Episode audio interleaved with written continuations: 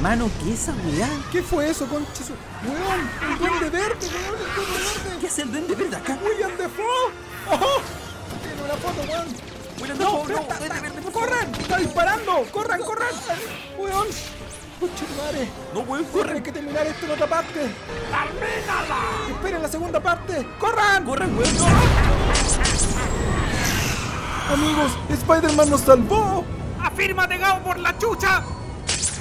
Uh, señor Spider-Man, usted es demasiado fuerte. Estoy a punto del vómito. Chucha, me caigo. ¡Cuidado, hombre araña! ¡Se le cae el ilusionista! Lo siento. Amigos, este es un sueño cumplido. Bueno, es mejor que tomar el metro. Uh, tío Spider-Man, se pasó. De verdad, muchas gracias por traernos acá. Ahora no sé cómo bajar, pero da lo mismo. Claro. Adiós. Adiós, Spider-Man. Te amamos. Terminemos el podcast desde este rascacielos entonces. Continuemos.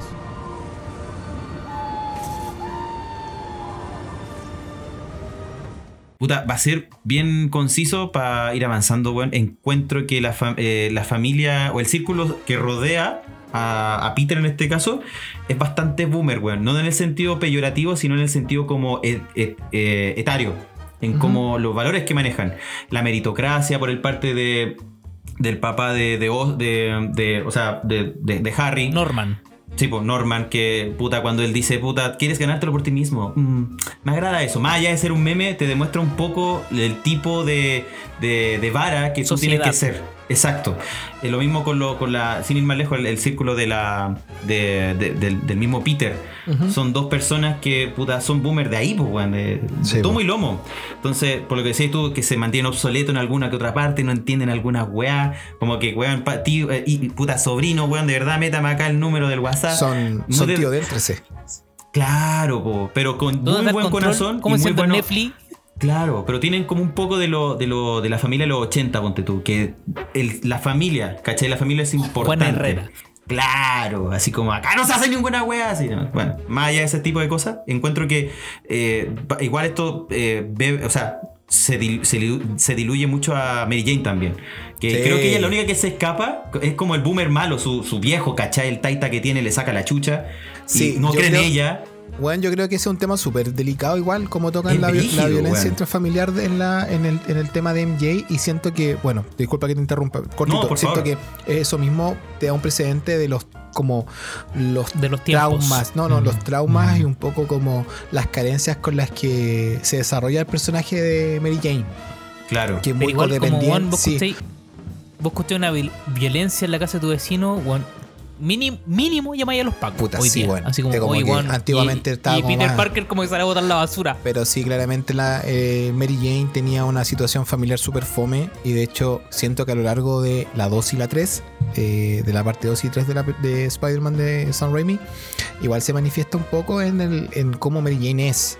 Esas carencias, carencias. sí. sí. Totalmente, weón. Completamente creo que hay un desarrollo de personaje que es muy coherente con sus bases y creo que es algo de aplaudir también ahí como lo consecuente que es el personaje con cómo lo presentan en un comienzo como su origen. Eso Claro. amigo quería solo aportar. Disculpe. No, por favor. Un besito. Ay, mm, qué rico. Esto igual recae también en el. pues estuvo rico, pues los besos son ricos. un besito de amigo. ¿Está bien? Ya. Gracias, Ok, vuelvo. Vuelvo, vuelvo. Eh, lo mismo con JJ Jameson, pues bueno, ese weón no puede ser más boomer, puta, entero funado en estos tiempos, weón, onda, toma, de un mal, un mal jefe, weón. Eh, hay un montón de weas que es un enjambre de elementos que rodean a Peter que hacen que este Peter sea distinto al Peter de, de, de Watts, al de, al de Webb, ¿cachai? Entonces, al menos yo me sentí en muchas cosas muy identificado con este Peter por los valores, ¿cachai? A- Sí. Desde ese punto. Que dicho sea de paso, valores que hasta cierto punto son, son muy ponzoñosos, weón. Eh, te dejan ciertos traumas. Yo, puta, más allá de abrir esto, yo lo que decía, el podcast para mí es un, un, un tema como de, terapia, de hablar.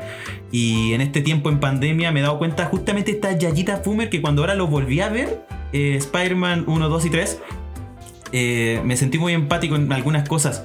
En el, en el deber ser, en el tener las cosas claras. Que chucha, weón. Yo estuve viviendo, puta, quizá antes de conocer al Nato, tal cual como, como Peter, ¿no? muy dejado con el lugar donde estaba, ¿cachai? Me enfocaba mucho en el trabajo, en tener, puta, trabajo, ¿cachai? En el, en el Sí. poder ser mejor.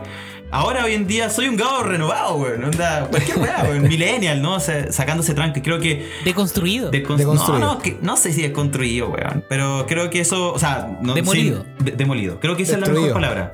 Exactamente. No, pero para, para no eh, extenderme, creo que eh, quien maneja acá y es la base que sienta a Peter y es lo que es Peter es, es Tia May. Si puedes elegir uno, al menos me, Sí. me mojaría el potito por Tia May. Todo el rato. Creo Sí. que, puta, MJ a lo largo de, de toda la saga, a mí al menos, puta, era como. oh, a rato Sí, me- como. Ah, no te puedo describir una palabra así como de. Yo siento que lo desequilibra mucho, weón. Yo siento que Sí, igual sí, como Pero que le cree, que- después no le cree, después le Es recíproco. a rato no aporta. Es recíproco. Claro, no, igual. total. Como, como que siento que ambos se generan caos en sus vidas. Como que Sí. es una relación un poco sí, que cae en algunas situaciones que hoy día consideraría- consideraríamos un tanto tóxicas, pero eh, claramente es una relación antigua, pues como que hay hartos códigos que no se conversaban, muchas cosas que están mm, weón, sí, hay hartas cosas que- idealizados. que- exacto, que hoy día no están nada bien. Eh, pero bueno, está bien tener, siempre he dicho, está bien tener esos precedentes para saber qué hacer y qué no hacer y cómo debería hacer y cómo no. Pero más allá de eso, como para ir cerrando un poco el tema de la familia y la- y como su entorno más cercano, eh, como ustedes decían, yo sí siento que eh, claramente su, su círculo más íntimo, su tía y su tío, eh, me gusta mucho que acá no se toque el tema de dónde están los papás. Sí, bacán. me encanta que sea como, esa es su familia y listo. Chao. Y se acabó. Nadie se pregunta esa weá. Exacto, como que Mm. ellos son los que lo criaron, quizás qué hueá pasó con los papás, pero no, va, no viene al tema Chaolín Bombín, nos enfocamos en tía May y en tío Ben. De hecho, ¿sabes qué, César? Yo no había. Ahora que lo dices, amigo, que es un punto de verdad muy bonito porque yo no. Hasta que lo acabas de decir, no me había dado cuenta de eso. Como que siempre noté como el tío May, o sea, el tío Ben la tía May. ¿La notado? El tío May. El tío May. La- No, güey. el tío May. Onda total. Es una variante. Sí, el tío Ben y la tía May. Sí. Nunca había hecho como ese hincapié como de que eran ellos su familia y como que no había más familia. Claro, Pero lo que sí. tú dices es verdad, pues Es que- bueno, es súper heavy. Hay un tema, hay un tema con, con el, con el argumento de Spider-Man, The Amazing Spider-Man, que también hay una búsqueda de, de- de saber qué onda con los viejos. Y siento que en algún, bueno, lo vamos a conversar en su momento, pero siento que en algún punto se le resta importancia realmente eh, todo lo que entregaron los tíos finalmente, porque convengamos que hacerse cargo de un hijo que, o de un niño que no es tuyo, pero que lo quieres mucho y finalmente mutar ese amor y transformarlo como para criarlo como tu hijo, debe ser un proceso sumamente power igual, pues, ¿cachai?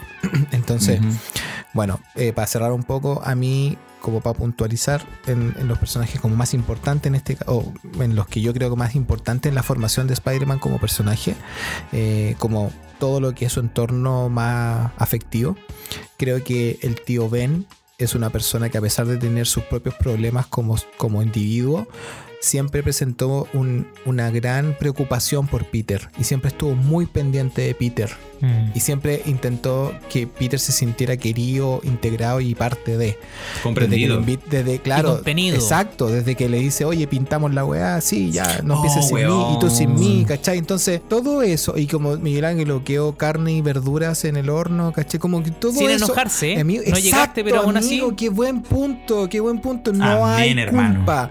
No, No te hay culpa. Juzgo, no te juzgo No porque llegaste. probablemente, exacto, tú probablemente Sí. tuviste tus cosas que hacer y no pudiste llegar y está todo bien, amigo. Ahí está la comida, sírvase. Qué buen punto, amigo. No, no vino primero la juzgada así como, oye, culiao, me dejaste estirado. Bueno, ahí comía. No, fue como Claro. Miguel Ángel. O no hay. Anda a Exacto. Así, cocínate vos, mierda. Entonces, Una entonces- maruchan. Exacto, exacto. En so- Arroz entonces siento huevo. que en- eh, el arroz con huevo creo que es más producido que la maruchan. Es más producido. Pero sí. re- implica, sí, implica más tiempo. Eh, pero yo creo que para ir cerrando, 100% siento que te muestran que por lo menos Peter Parker tiene un núcleo basado en el amor. Y es por Y eso una que... contención así Exacto, heavy. es por eso que el weón piensa Es como piensa y es lo que es en el futuro. En las películas que le vienen, se ve en su. En, en- creo que se puede ver el reflejo de la educación y los valores que le entrega la tía May y el tío Ben. A pesar de que algunos, algunos aspectos son medio retrógrados y un poquito más arcaicos Sí, y algunas cosas pero que son día, más- po, en 2021. Exacto, bueno, Mm. esta guay del 2002, estamos en 2021. Em, pero sí, yo siento que el círculo más cercano de Peter Parker le dio las herramientas para afrontar lo que venía en un futuro en términos emocionales. Así que eh, debo decir que al menos en esta saga su círculo más cercano lo contiene bien. Es un, es un, es un, es un bonito staff de personajes. Es su círculo más Totalmente. cercano. Y de ahí saltamos rápidamente, nos damos un mortal, pegamos un par de patadas, tiramos tres telarañas. Así mismo caemos a hablar de los villanos, amigos. ¡Wow! Amigos, creo que los villanos tienen una importancia garrafal. Garrafal. Totalmente. En esta saga, por lo Creo menos. que al menos, al menos, o sea, es que, amigo, o sea, sí, en esta saga sí, pero creo que los villanos son el némesis de cada héroe. Y Sí, en muchas weón. ocasiones siento que es como la receta. Si tu villano, si el villano de tu saga cinematográfica se roba la película, tiene incluso más importancia que el superhéroe, esa saga está destinada al éxito. Eh, dícese de Nolan, dícese de Spider-Man de San Raimi y otras tantas también donde su villano ha robado el protagonismo. Y creo que, que eh, la saga de San Raimi nos ha entregado villanos que efectivamente se han llevado los tarros, amigos, y han Sí. logrado capturar a la gente y han mostrado que son, pueden ser unos conchas de su al ser unos villanos y también pueden tener sus dualidades y como que ah, tienen unas salidas bastante bastante atractivas. Me gustaría, mi amigo Camilo, yo sé que usted quiere ahí poner ahí aportar su granito de, de lo que eh, desarrolló con respecto a los villanos. ¿Qué le parece a usted los villanos de esta saga de San Raimi, amigo? increíbles. Bueno, pero verdad, muy buenos villanos porque yo creo que eh, en la saga de Raimi hay un trabajo con los, con los personajes, no solo con los villanos, con todos los personajes hay un cuidado, pero gigante. Entonces, hubo un desarrollo de personajes que no es menor. Y los villanos obviamente se potenció mucho más allá. Y, mm, por ejemplo, voy a partir de a, de a poquito. Norman. Norman Osborn Sinceramente, para mí, de los tres villanos, considero que Norman es el más peligroso Sí. de la saga de la trilogía de Spider-Man. Es malo de verdad, po, weón.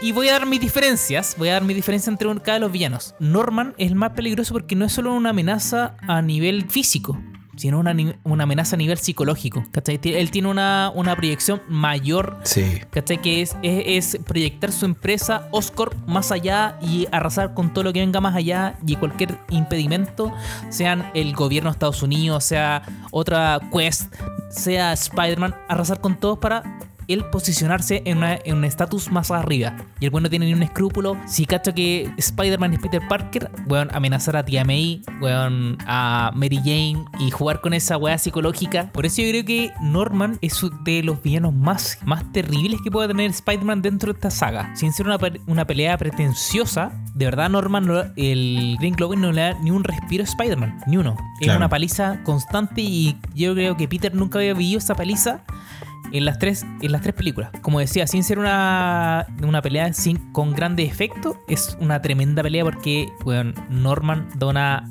paliza heavy a Spider-Man. Le doy la palabra, amigo César. ¿Tú crees que es, el- ese es el que te gusta más a ti? Onda de, porque Sí. convengamos que si hablamos de villanos de la saga de Raimi, tenemos a William Defoe como eh, Green Goblin, tenemos a Alfred Molina como eh, Oc- Doctor Ock, o Doctor Octopus, también tenemos a Venom, tenemos a Sandman y tenemos al Green Goblin Jr. Creo que esos son como los enemigos que tenemos en la saga Raimi.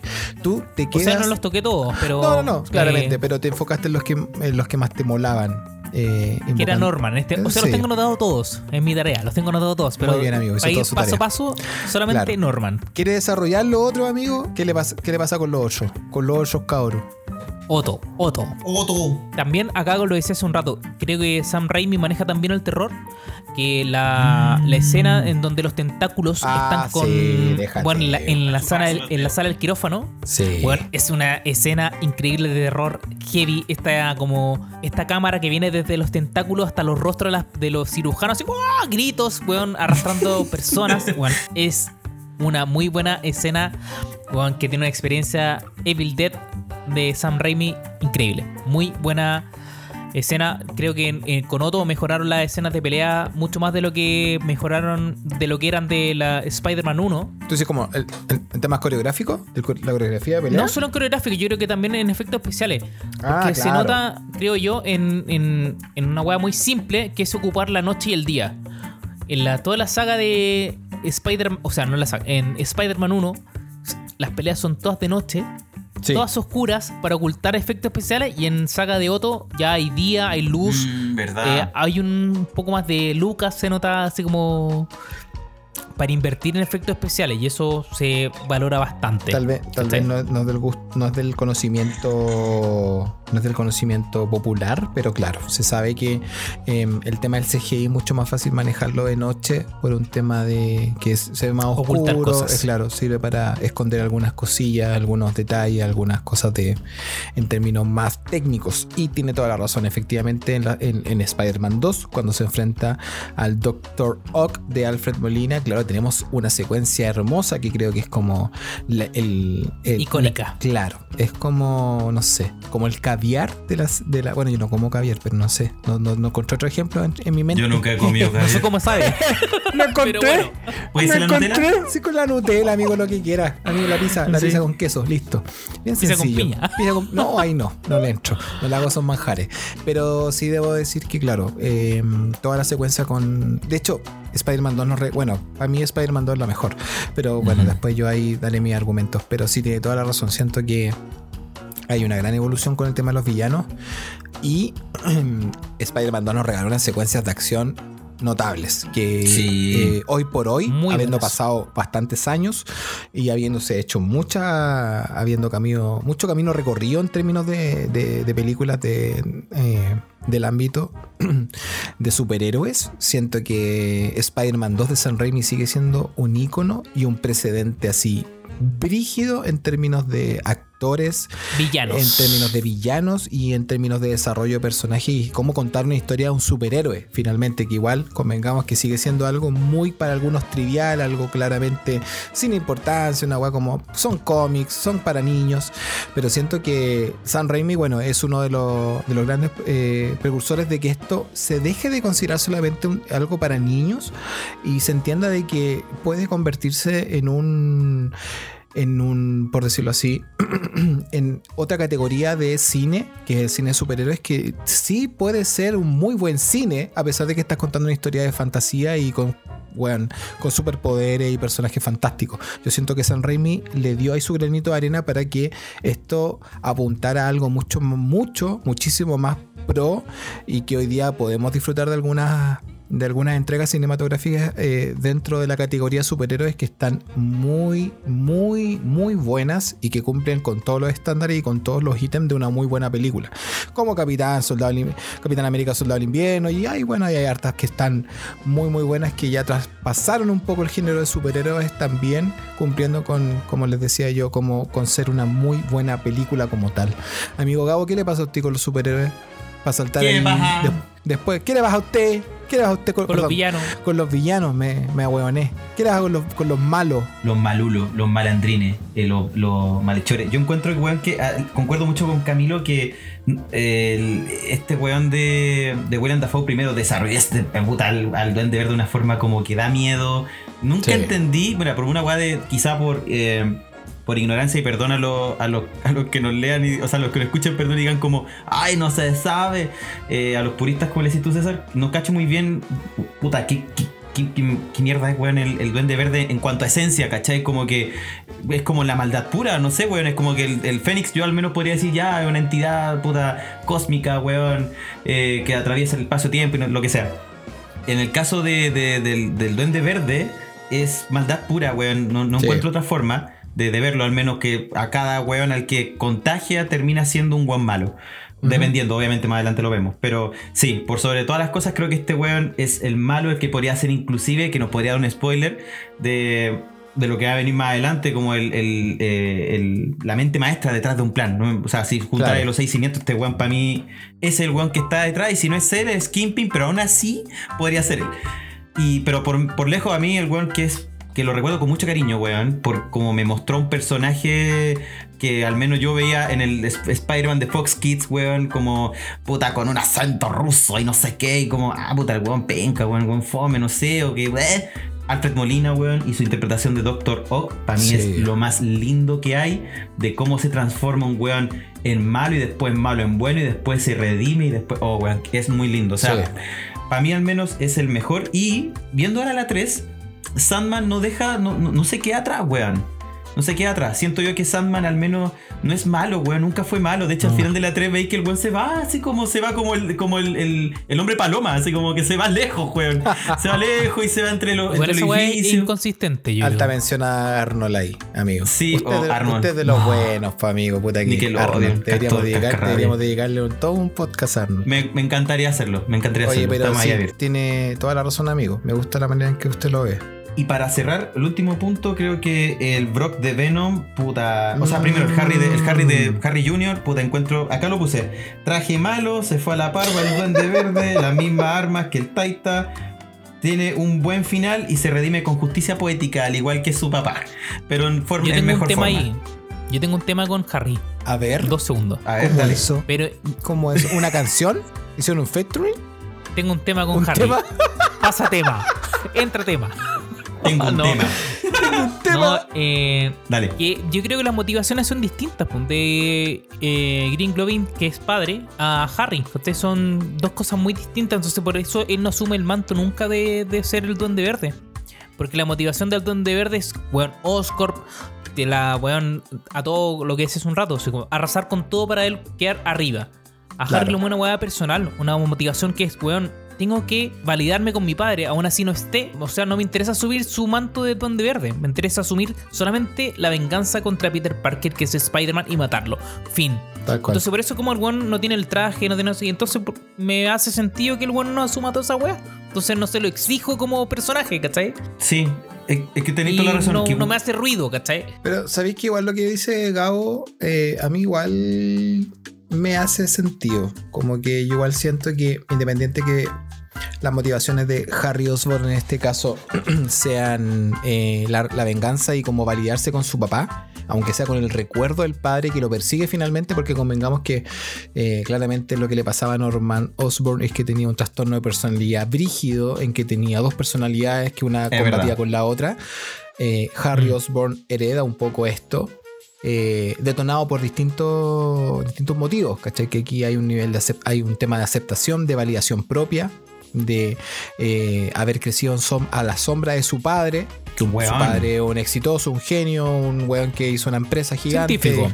Exacto, Harry no es nada, no, no sobrepasa la media, no es bueno en los deportes, no es nada. O sea, Harry no tiene pretensiones. Esa es Exacto, la weá que no ese muestra tiene- Spider-Man pucha, 1. sí, claro, no tiene decir- pretensiones. es Claro, porque decir no es nada es como un poco quién soy vos para decir quién es quién, quién es algo y quién no. Pero a lo que voy es que, claro, como te presentan el personaje, es un weón que no, claro, no tiene aspiraciones, no tiene sueños, no tiene metas. Ni una. Eh, su Mm. único eh, su único motivo es validarse con su padre, incluso post-mortu.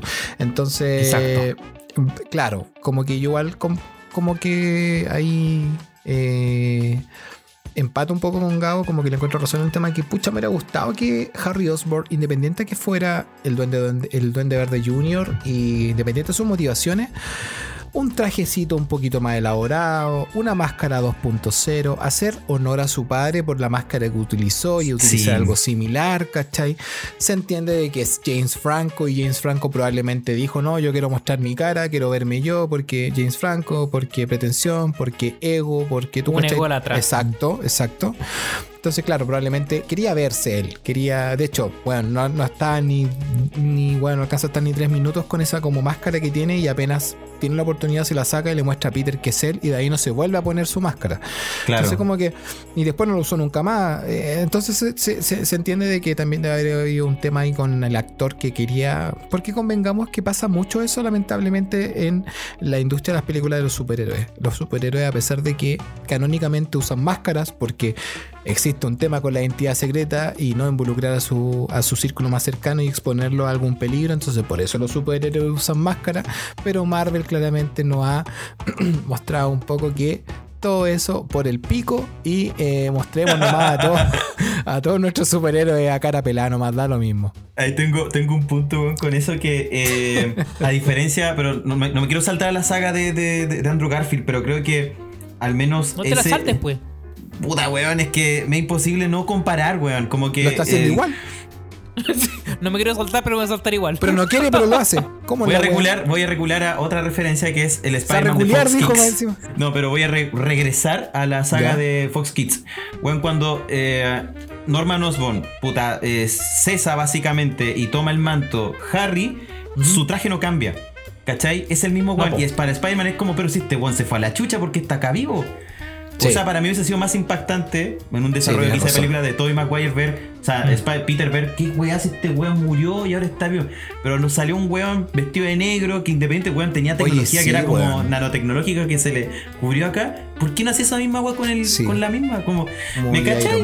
Como que creo yo que igual es, un, es culpa de quien gestó un poco la película. Creo que Sam Raimi no quería meter a todos juntos. No quería meter como a Venom. A Venom. a- A ver, no lo quería meter. Claro, la y acá tenía a tres hueones y fue como, ah, un montón, fue una ensalada de hueones que finalmente fue lo que fue. Pa- para mí la trama principal pasa por Sandman y por Harry Osborn. Claro. Esa es la trama principal de Spider-Man 3. Oye, qué loco, yo tengo, yo tengo otra. Bueno, si me, si me dejan ahí tomar un poco la palabra, amigos. Por favor, te con, lo respecto, cedo. con respecto a los villanos, eh, eh, me gusta mucho haber escuchado sus posturas. Creo que son eh, las dos diferentes, pero ninguna como que se contrapone con la otra, sino que son abordaron puntos distintos nomás. Pero a mí me parece que la 1 y la 2 nos presentaron villanos que son sumamente sólidos. Eh, Siento que una saga de superhéroes que eh, en donde su, su villano No eh, adquiere, a- se roba la, la película un poco y adquiere mucho más protagonismo, mucho más peso que el, el héroe en la, en la historia, tenía asegurada una buena saga. Y me pasa mucho eso con. Tengo un ejemplo como. Eh, con la contraparte de DC, con lo que pasa con la saga de Nolan, que nos regaló un Joker que hoy día es eh, puta, un Icónico. precedente. Exacto, se volvió un icono popular entre los Jokers. Eh, y que incluso ni, ni- no, no ha habido un Joker que sea más potente que él, eh, que el de que el que presentó Heath Ledger con la saga de Nolan. Y creo que, volviendo aquí al tema de Spider-Man, siento que los villanos de Spider-Man, eh, si bien Sam Raimi es un genio, yo encuentro que realmente se mandó dos películas relativamente al hilo. Spider-Man 1 y 2, que son buenísimas. Spider-Man 3 claramente ahí entra un poco más en cuestión por algunos temas que vamos a conversar, pero em, si me preguntan a mí, yo siento que nos regaló dos villanos que son increíbles, que son Norman Osborn como Green Goblin y el Doctor Octopus eh, de Alfred Molina. Creo que son los dos, tienen un plus y los dos tienen una interpretación tan de ellos y tan bien lograda que realmente eh, siento que el único villano de Spider-Man que ha como llegado a la met, a como a la vara y de otra de otra saga es el, el buitre de, de Michael Keaton. Es como el único que podría como poner por ahí cerca. Pero incluso siendo Michael Keaton, incluso siendo el, el actor que es, el actorazo que es Michael Keaton, yo lo, lo admiro mucho, lo encuentro un genio. Igual siento que a pesar de todo no llega a estar tan a la, a, la altura de William Defoe y Alfred Molina. Sí, a mí me pasa con, la, con Spider-Man 3 que a mí me hubiera gustado, no sé si ustedes lo habían visto de esta manera, pero a mí me hubiera gustado mucho más que se metieran full con Venom. Total. A mí me pasa el tema, a mí me pasa un tema con Sandman que el hecho de que hayan metido a Sandman y el arco, eh, el arco de personaje que le dieron a Sandman invalida absolutamente el sacrificio que hizo Spider-Man antes en la 1. Porque Spider-Man en la 1 siente una culpa horrible de no haber detenido al asesino de su tío. Y eso es lo que lo motiva a ser Spider-Man. La culpa de no, de haber puesto ante lo que era correcto, su rabia, su rencor, su, la, la pica que tenía de que no le pagaron, etc. Y decidió no detener al ladrón. Después se da cuenta que el ladrón es el, el- el que finalmente mata a su tío Ben. Y eso es lo que motiva a Spider-Man a decir, esta weá no me pasa nunca más. Nunca más voy a anteponer mis eh, sentimientos egoístas ante una situación así y voy a trabajar ahora en cuidar a la gente y a Nueva York. Esa es su motivación. Pero en Spider-Man 3 te están diciendo que, ojo, este one que tú creías que mató a tu tío no era ese, era otro. Así que tu sacrificio no tiene ningún sentido. Y tu culpa, toda la culpa con la que vivió este- durante todo este tiempo, no tiene justificación y sustento porque sentiste culpa porque se murió un weón que ni siquiera mató a tu tío, no era él. Siento que todo lo que pasó en el argumento de Spider-Man 3 con Sandman invalida automáticamente todo el argumento de Spider-Man 1. Me pasa esa contradicción que encuentro que está brigio. Y eh, me pasa otra cosa que siento que em, me hubiera gustado muchísimo que ese villano no existiera. Que no hubieran vuelto a tocar el tema de quién mató al tío Ben. Eso ya se cerró en el capítulo 1, en Spider-Man 1. Y nos metemos 100% en Venom. Y también nos olvidamos de este Duende, Duende Verde Jr. Y tal vez lo dejamos por una 4. Pero nos ponemos 100%. Y qué buena sería una 4 con el gran final del Duende Verde Jr. El que tiene el mayor rencor del mundo contra Spider-Man. Porque mató a su papá supuestamente. Y contra Spider-Man. Que ahí vemos todo el- toda la trama en que Mary Jane es como sometida a esta situación en la cual Harry Osborn la tiene contra las cuerdas y obliga a terminar con Peter y hacerlo sufrir y atacar su corazón y todo eso.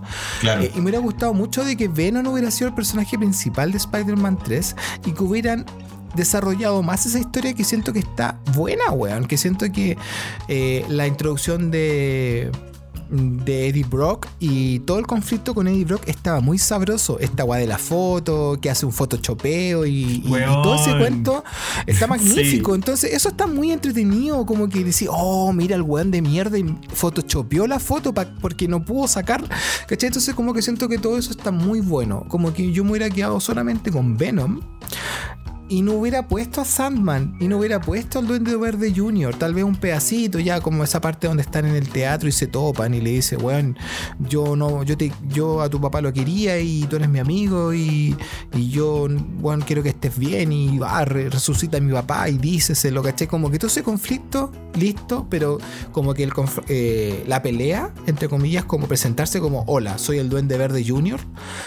para una 4 y dejar que Venom se desarrolle bien y bueno, ahí hay un tema de, diseño de personaje de Venom que no me gusta nada, que creo que ahí se fueron a la concha de su madre.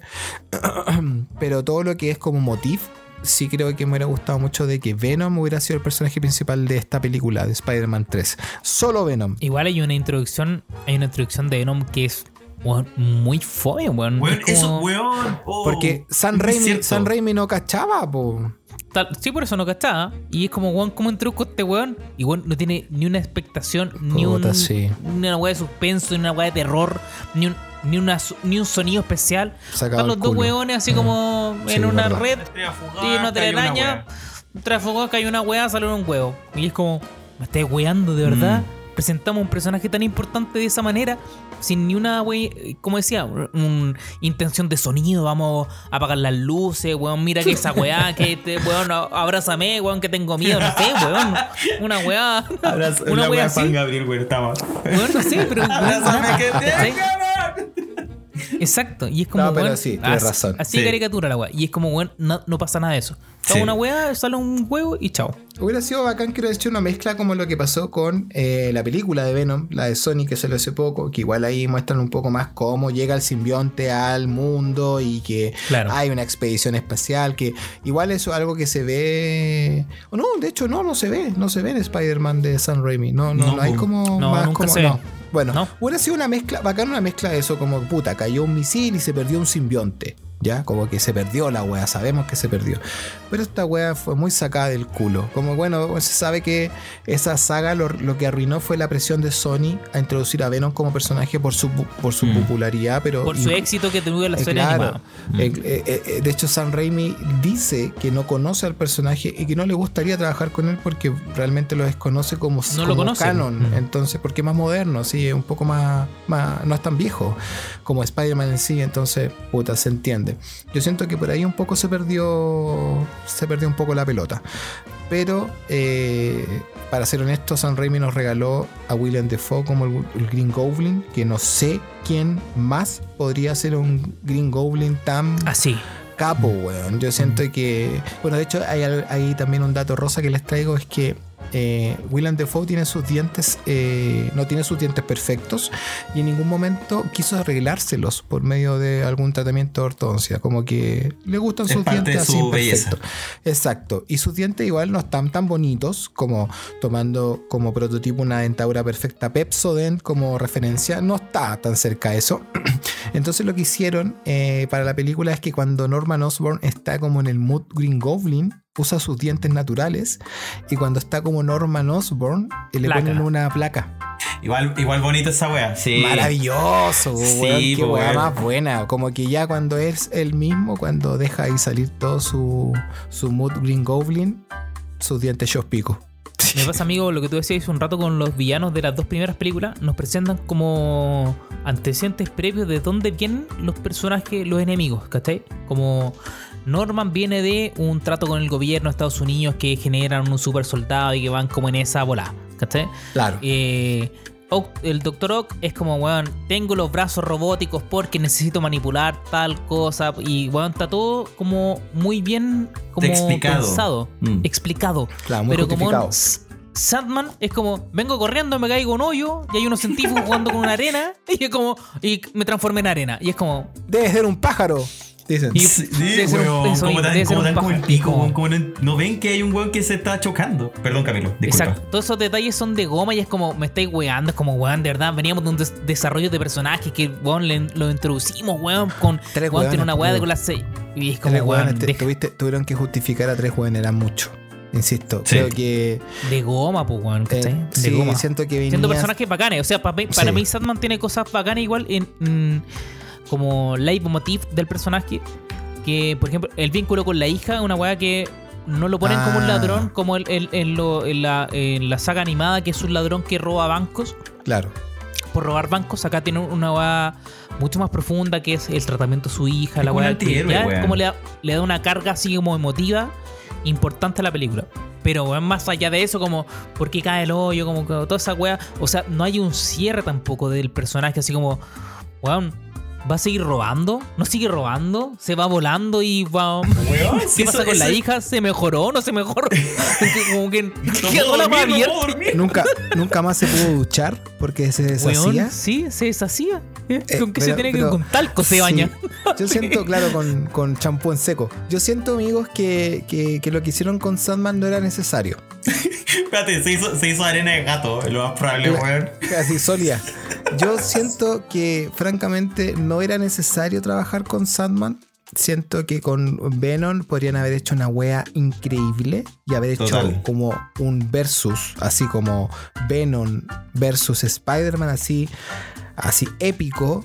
Haber hecho un Venom gigante como lo que hicieron Igual el con- Venom muy feo. Sí, pues es claro, el diseño de personaje está muy bajo la media, o sea, venían bien igual, o sea, convengamos que el Green Goblin no era el Green Goblin clásico, pero igual su traje igual estaba bien, Tenía funcionaba, estilo igual. claro, Es una funcionaba. interpretación buena, weón. Claro, de el Doctor Octopus es una joya, no tengo nada que cambiar a ese personaje. Incluso cuando se pone el sombrero y los lentes, es como, bueno, maravilloso, bueno, una wea sumamente bien hecho.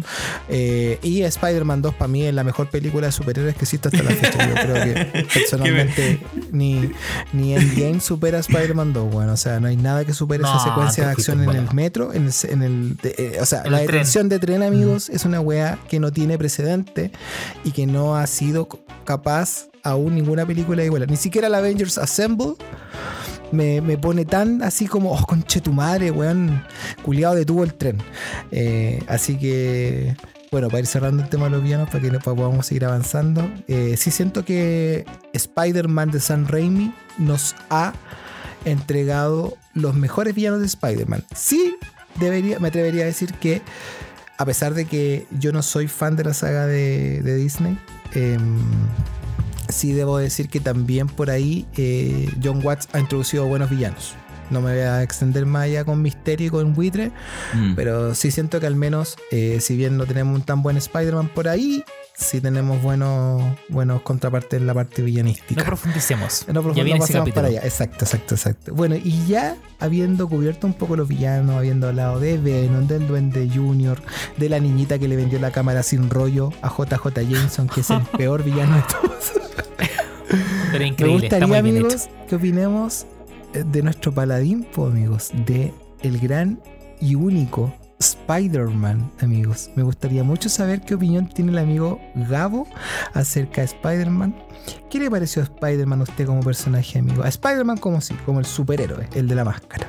Eh, mira, opino que la propuesta que, se lanza Raimi, es para haber, para haber sido la primera en live action. ah, encuentro que fue muy buena, muy acertada. Dio. eh, me hizo brillar muchos ojos, quizá de muchos niñitos y muchas personas que lo vieron en ese entonces. Eh, para mí el, el presente que tenía era el Spider-Man de, de, nuevamente Fox Kids. Fox Kids creo que lo he sacado a colación todo el rato, pero es para no tratar de saltarme a los de Garfield o Holland. Alta serie, amigo, está bien, dale nomás. Entonces como que creo que para como, como lo abordó Raimi desde inclusive lo que hablamos, Peter Parker es un weón, Spider-Man es otro personaje, es, eh, tiene otra personalidad, tiene otra evolución y creo que a lo, a lo largo al menos de las tres películas sí evolucionó, encuentro que tiene un diferencial versus lo que está un poco ahora más, más en boga, lo que sería Tom Holland, no quiero compararlos, pero creo que sí, Eh, en lo que sí faltó fue como eh, la chispeza. Me hubiese gustado verlo más, más bueno para el huevo, cosa que otro, más, o sea, eh, su sucesor sí lo tiene. Que es una weá que encuentro que fue como lo fome. O sea, o sea no, no sacó ese lado B que siento yo tiene Spider-Man. Y que sí lo saca, pero hasta cierto punto. Quizás por la personalidad del mismo actor, creo yo. Que es un poco más introvertido, no sé. Pero desde el traje, desde la personalidad, de- desde las peleas, las decisiones, el desarrollo, quien lo rodea, la, eh, ¿qué más? Creo que ya dije decisiones. Bueno, creo que es por lejos un 7 de 7. Decisiones. Sí, te Decisiones. gustó. Sí, creo que fue bueno. Muy bueno. ¿Y tú, Camilo? ¿Te gustó? ¿No te gustó tanto? ¿Cómo es? Solo como No, me, Spider-Man. me encanta. Me encanta. Me encanta el Spider-Man de Tobey Maguire. Comparto con todas las características que, que acaba de decir Gabo. Con todas. Solamente hay cosas que me llaman la atención, que quedan como en el aire. Que es como a raíz, por ejemplo, de la serie de los 90, del Fox Kids. Eh, cuando Venom, el simbionte, Sí. está con, con Peter Parker o con Spider-Man, tiene, super, tiene poderes más allá de los que tiene Spider-Man. Y acá cuando eh, eh, como que el simbionte está con Peter Parker en la saga de Raimi, como que no tiene otros poderes, sino que es como más malo, ¿no? Un poco más, o- o- un poco más malote. Debo hacer un Como paréntesis que- ahí, amigo. Tengo un punto ahí. A ver, Después. yo, eh, no, al tiro, al tiro, al tiro, para que no se te. ¿Qué pasó? Weón, encuentro que el traje, lo, lo tenía apuntado acá, que el traje de Venom, eh, o sea, de Venom Spider-Man, digámoslo así, o el simbionte, Sí. eh, o del, traje de Secret Wars, más comiquero, encuentro que puta, weón, está, está bien interpretado en versión negra, pero el simbionte viviendo en Spider-Man. Fue muy raro, weón. Es como un traje, es como el traje tiene el simbionte Sí. y ahí se queda esperando a que lo ocupí. Sí, me, los- me saco el traje y queda en una maleta. Claro, versus lo que decís tú, que en la serie de Spider-Man de, de los 90, el wea- la weá vive con uno. ¿Cachai? Sí. Como que puta, se, Por algo- se te pega en el como- pelo. Sí. Por Esa lo encontré que estuvo muy al debe. Por algo el Que doctor. Sí, llama la atención. Hablemos todos juntos, pues conchas de su madre. Sí. Ya, no, o sea, digo, quizá por esa quizá lo hizo con una forma de más, más a propósito, más adrede San Raimi, así como voy a hacer la agua con la punta con la punta del lápiz. Eh, porque bueno, para mí la justificación de que Venom es un es una entidad que vive dentro tuyo, es un parásito. Sí, es el tema. ¿Por qué ese está es en un término, traje, weón? como, weón, un. Necesita otro cuerpo para alimentarse y sobrevivir. Eh, refiérase al término de parásito. Entonces sí, como, Gracias, como, Rae. como usted, gracias. La RAE, la RAE más ordinaria. Eh, pero sí, tiene toda la razón, amigo. Efectivamente, como, como lo, lo plantea, yo también siento de que no sé, no- claramente siento que había un desconocimiento del personaje desde esencia. Porque como tú conocís bien a Venom, lo has visto eh, en la interpretación en los cómics, lo has visto en películas, lo has visto en series animadas, conoces al personaje, incluso probablemente alguna vez has jugado un videojuego donde aparezca, entonces tenéis mucha más noción del personaje. Efe- efectivamente, yo apostaría que a, a pesar de que hay productores detrás y gente como asesorando, probablemente Sam Raimi como director no es un personaje del que conociera en un 100% y tampoco disfrutara en un 100%. Entonces, frente al desconocimiento, es, es no, o sea, no es justificable, pero se entiende de que hay un mal manejo en todo, hasta en esos detalles que, claro, yo recuerdo perfectamente lo que dice el amigo Camilo, que Peter Parker cuando está con el simbionte se convierte en Slash, incluso. Eh, ¿Verdad? Porque cambia mucho de ropa. Eh, Venom tiene la capacidad de cambiar su ropa, le pone traje y en un momento Spider-Man dice si podría, ser, podría verse como ese rockero que vio la otra vez, pucha, no me acuerdo, en un video o algo, y se transforma. ¿no? Claro, es que. Slash, Slash es el que toca la canción, el opening de, de la serie de Spider-Man de los ¿En serio? 90. Él, sí, pues él toca esa canción en guitarra, es Slash. Oh. Bueno, puedo estar equivocado, pero según lo que yo tengo entendido, él es. Entonces, de hecho, incluso suena un poquito de la guitarra. El amigo Camilo quiere decir algo. Eh, Un poco de lo que hablábamos, para cómo partió la pregunta de, de- sobre Spider-Man, como hablar del Spider-Man. Y creo que dentro de la saga de Raimi, a- adicional al tema de Venom, como para ir cerrando un poco Venom, porque ya lo tocamos más arriba, eh, a mí me pasa que eh, encuentro que es de mi Spider-Man favorito, ya no voy a adelantar un poco lo que vamos a hablar más adelante, pero es porque eh, justamente la exploración de los conflictos que tiene este Spider-Man es una cuestión que es mucho más profundo, mucho más humano. Entonces a un personaje que es un superhéroe le da como características, obviamente porque convive con un humano que es Peter Parker, le da esas características y eso es... eh, humaniza al personaje. O sea, tiene los mismos problemas que tiene y tiene que convivir con un Peter Parker que tiene problemas Sí, cotidianos. ¿cachai? es verdad. Por más que ser un Spider-Man con millones de problemas. Entonces esa weá para mí es como, ok, puede ser, puede ser yo, puede ser el Gao, puede ser César, que es Spider-Man. Sí. Y eso es. eh, puta, súper significativo al final, como. En, en lo que uno espera ver como, como película. ¿cachai?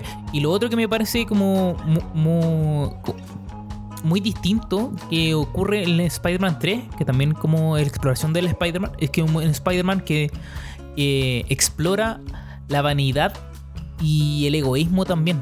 ¿Cachai? Como en este momento de, de empezar como a creerse el cuento, ah, bueno, la ciudad me ama ahora, ¿cachai? Le da el beso a...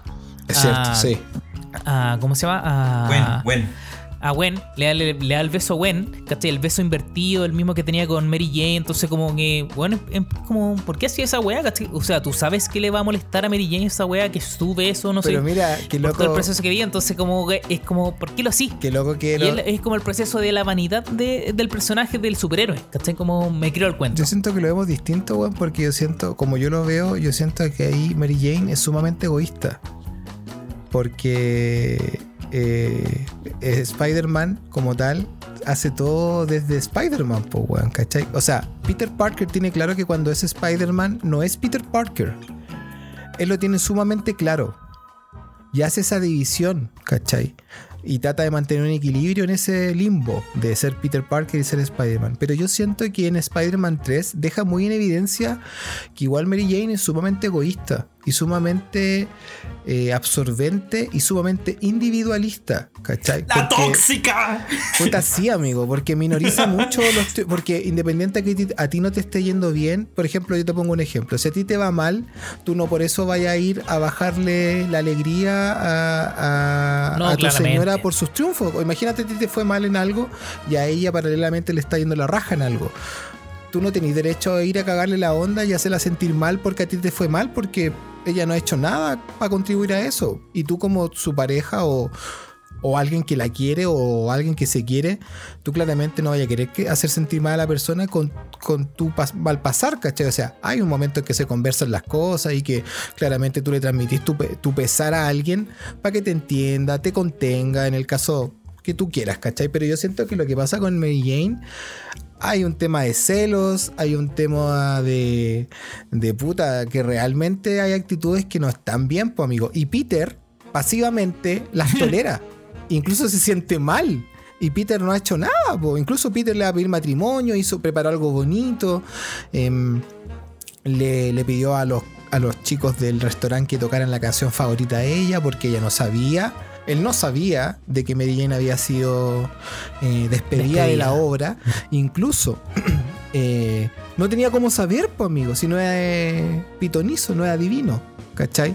Si Mary Jane no le cuenta, ¿cachai? No tiene cómo saber. Entonces, eh, yo me atrevería a decir ahí, amigo, que creo, creo, creo, creo que Mary Jane ahí, pucha, no sé. Ya, yo tengo ahí, creo, una discrepancia importante. No, mentira.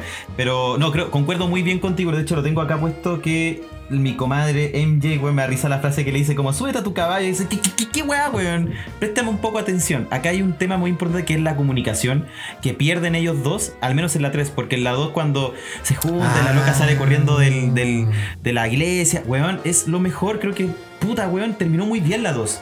En la 3 hay una desconexión tan cuático, perdón, hay una comunicación tan cuática, una descomunicación, perdón, tan, tan importante que hace que, por lo que decís tú, se aleje, eh, se aleje Peter, se aleje Peter de... Y Spider-Man al mismo tiempo de su relación con MJ, él se, se envuelve en este mundo que es lo que te decía, como, como que se le fue la se le fue el poder un poco a la cabeza, onda, la popularidad que adquiere el tipo.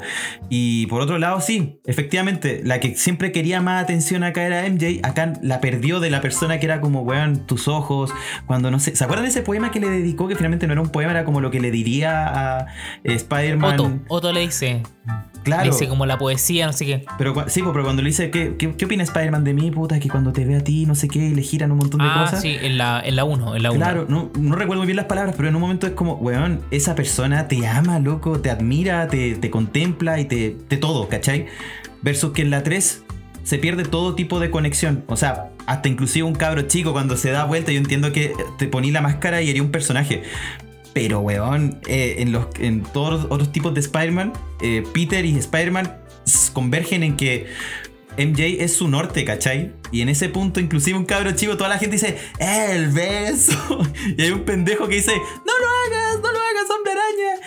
Y es porque justamente perdió un poco esa conexión que después obviamente se hace de puta del beso y todo el tema, que creo que después ya es como una relación más humana igual, que todos se caen, que un poco lo que decía, hablábamos al principio, es uno de los que de los Spider-Man que, recor- eh, que recorre mucho la culpa y ahí es donde recurre igual también ella, pero El perdón, po. el perdón, exactamente, pero encuentro yo que ella quería atención, la obtuvo, la perdió, el loco se fue por lo que tú decís. Onda, la, la emoción de ser alguien, cosa que antes nunca lo era. En la, en la 1 era un ñoño que lo paseaban y era bulleado. Y ahora es weón, el, el weón que le recibe la llave. Sin extenderme más, concuerdo to- totalmente contigo en que MJ es puta en un momento muy, muy egoísta, no sé si tóxica, pero sí egoísta. Pero convengamos que el compadre igual, puta, se va y paseó su relación por donde, por donde más la miró, por donde menos la miraba, porque finalmente la parte que saca de Venom saca la parte toda egoísta de él, que es como la, lo peor de él. No, encuentro Pero que ojo que en ese momento no estaba con Venom. Ojo. no, no estaba, exactamente, es lo peor de todo. Pero ¿sabéis lo que pasa? Que yo creo que se están olvidando el arco argumental de Peter Parker, o de Spider-Man en este caso. Que si se ponen a pensar, em, yo siento que en la primera. En la primera película vemos cómo Spider-Man carga con la responsabilidad eh, de llegar a una conclusión en que no puede estar con la chica que ama. Sí, Durante Claro. Spider-Man 2 eh, conlleva durante toda la película esa responsabilidad y las consecuencias de la decisión que tomó, que él decidió no estar con Mary Jane porque Spider-Man podía afectarla y tener un rebalse y pegarle un coletazo y hacerle daño a la gente que quería. Totalmente. exacto. Entonces, eh, durante todo Spider-Man 2, eh, se va desarrollando la weá de tal manera en que su mejor amigo lo termina odiando y su interés amoroso eh, no lo pesca.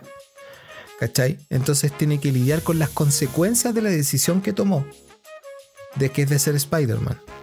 Y durante la 3, siento que es cuando ya se equilibró y está pleno con ser el superhéroe. Pero al comienzo de la película, de esto. claro. Déjame, Pues no. déjame terminar. Ah, perdón. Durante la 3, Spider-Man ya se equilibró. Ya la gente lo reconoce y lo tiene cariño, porque convengamos que en la 2 la gente lo odiaba. El Daily Beagle lo puso la gente de Nueva York en contra de Spider-Man, incluso inventaron de que él había saltado junto a Octopus el banco.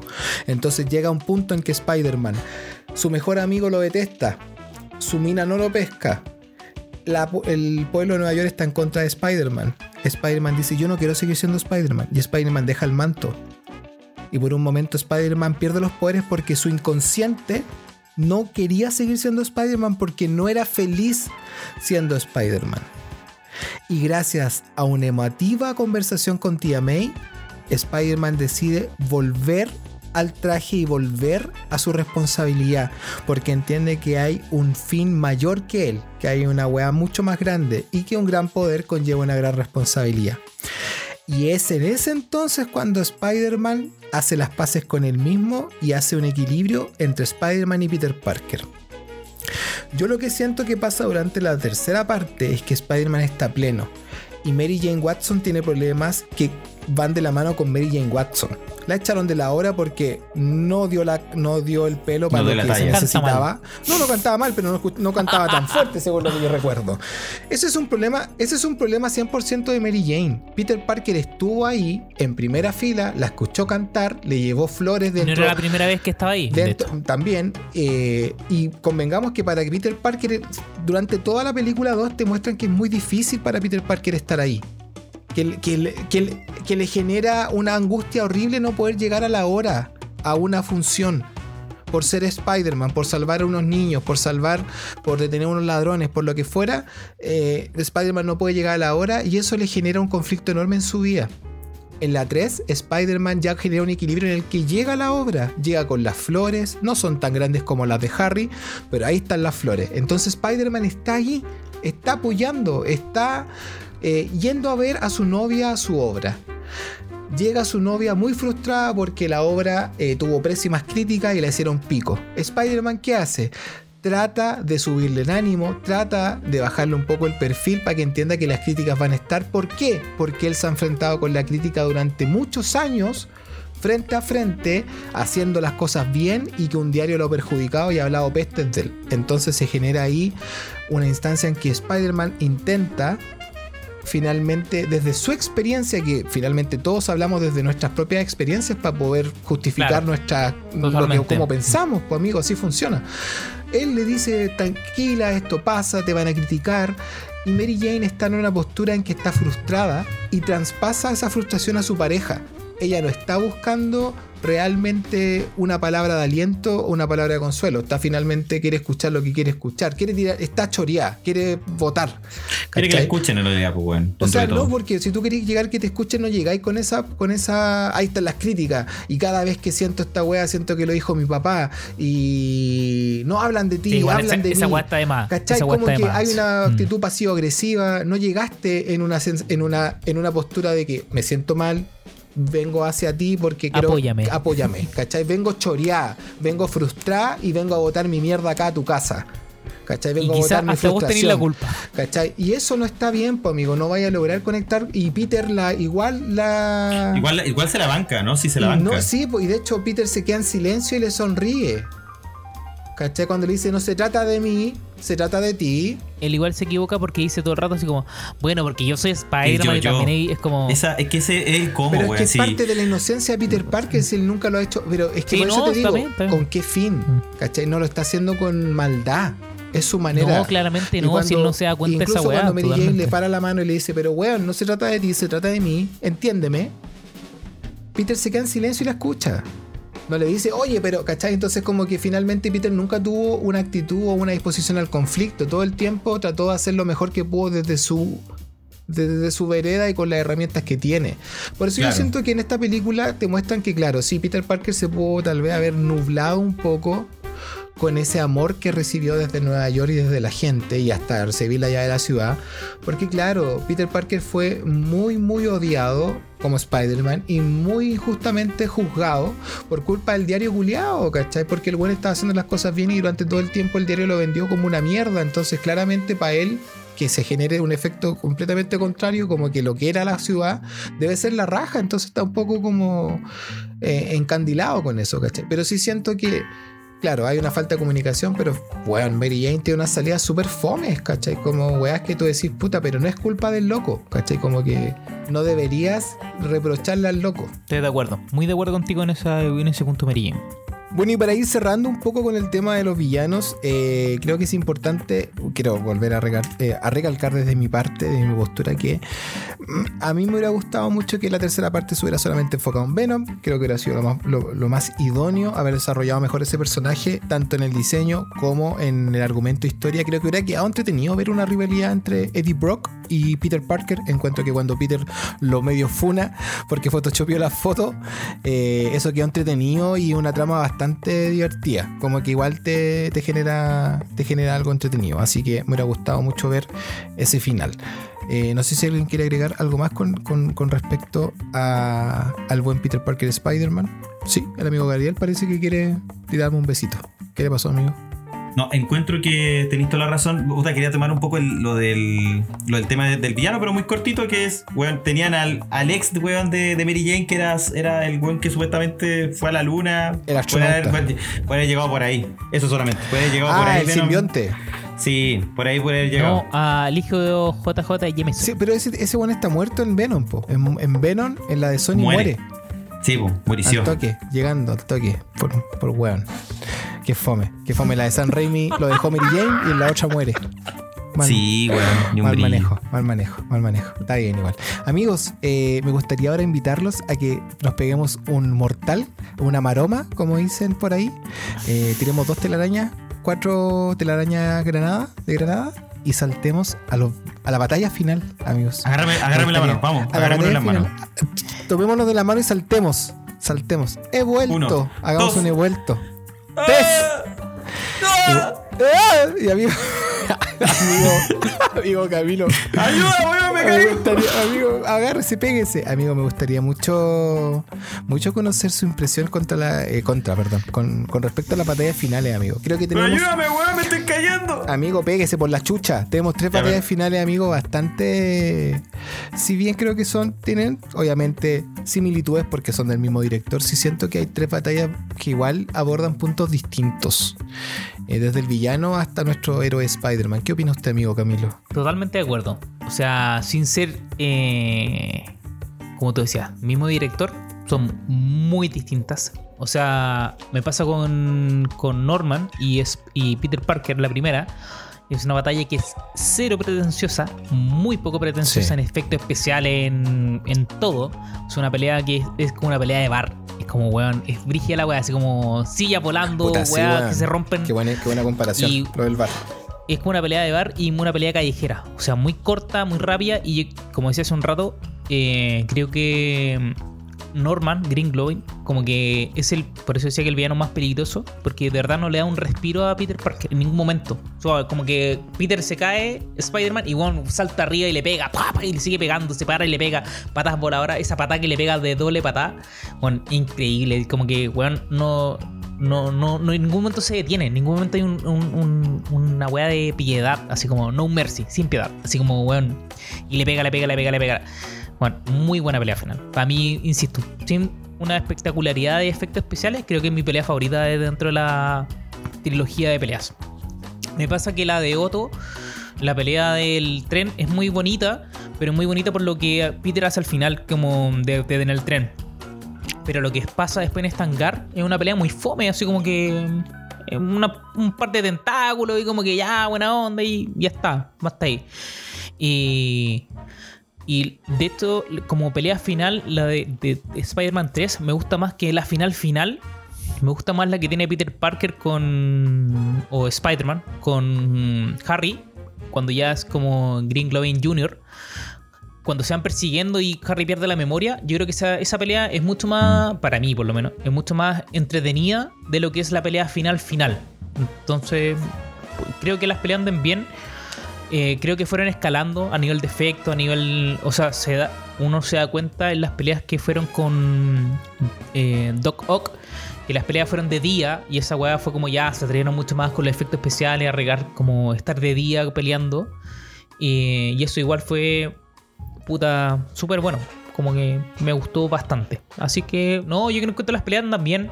Y eh, insisto, la saga en sí no es una saga pretenciosa de dentro del, del- del conflicto de nivel batalla, como lo fueron las películas superhéroes. Como que se enfocan en otras cosas más en la trama y en el drama Claro. de los personajes. Y eso para mí ya está apagado. Como que la- las batallas pasan a ser como un elemento como que adiciona un poco por el tema de las- de los dramas personales de, Eh, de cada uno de los personajes. Es como, como el, el- ¿Cachai? eh, se desenvuelve el conflicto finalmente. Es como- exactamente, es como un condimento Claro. dentro, no es lo principal. Totalmente, Entonces, por eso bueno. como que andan bien. Eso. Por, por parte. opinión. Amigo Gabriel. Linda opinión. Eh, puta, concuerdo caleta contigo, weón. De hecho, yo antes miraba muy a huevo la del arenero, la pelea del arenero en general. Mm. O, la, o final, la encontraba muy mal. Y weón, ahora que la vi, puta, más adulto y como que, weón, conche tu madre, weón. Se agradece ese nivel de, de preocupación al menos que, weón, puta, ya me- te, te metieron a Venom por si acaso. Y lo pudiste hacer bien igual, no se ve mal. Las peleas igual, caché cuando empieza, cuando empieza uno, cuando empieza el otro, cuando llega el momento clímax, el último momento del hombre araña. Creo que sí, creo que pelea multi, multi enemigo. Por así decirlo, como que sí, la, la de la 3 se lleva por lejos ese premio, porque se pudo al menos involucrar a todo. En cuanto a pelea como con uno solo, puta weón, sinceramente la de Doc Ock para mí es la caga. Encuentro que la de la del la Duende Verde es bien como dices tú, como bueno, bien rápida, como eh, jugando con los elementos que habían sin, sin ser tan CGI. El otro como que se aventuró sabiendo que es un personaje que weón te puede tirar weá. Eh, fue como de hecho ver como un poco play Play 2, Play 1, así como que de rato se veía, pero da lo mismo, weón. Pasaba tan rápido y por y todo lo que pasaba, igual la pelea del banco, que weón, me gustó mucho esa pelea, así como que fue muy raro, como un momento tan, tan cotidiano, weón, de ir a ver un crédito, de, que no est- estoy en bancarrota y puta, no, me, me- va a dar la, la tostadora y después plano al lado y veis que está el Doc Ock así a punto de romper, rompe la, la válvula y ahí empieza un poco la pelea, lo encuentro ba- bacán, muy bacán. La pelea que encuentro que estuvo, pero súper al debe, weón, fue la de Venom, independiente, que fue como, weón, lo derrotaste con un par de tubos, weón. Lo encuentro que ahí fue un poco. Sí, se sabe que este weón, al ser un simbionte, es sensible al ruido, sensible al sonido. Pero. pu- Sí, todos lo sabemos. Mm, Sí, fue como. eh, Y sí, eh. Sí, Si bien- como me. Claro, y si bien puta Harry no se lució como un personaje, o sea, se lució como un personaje con mucho, ven- mucho rencor, la pelea que tuvo con, con el outfit casual de, de, de, de, de Ah, Viste las Condes esa es la de- pelea que yo anillo. ese- ¿Te gusta Sí, esa? Cuando pierde el anillo. Sí. Weón, encuentro que increíble. es Sí, como, bueno. estuvo bueno, creo que Me a gustó pesar que, claro, de que... que peleara sin traje. Sí, y que se justificó, o sea, se valió sin lo que sería, ponte tú, lo que no pudo hacer Tom Holland. Obvio, me, me adelanté, pero el weón, sus poderes valen, weón. Sus poderes valen por sobre cualquier No, y outfit. aparte, lo- Puta, y- sí. yo creo que esa pelea. Perdona, dos segundos, amigo, para interrumpirte. Lo- esa pelea que tiene eh, Harry con Peter Parker, en este caso, porque no tiene el traje.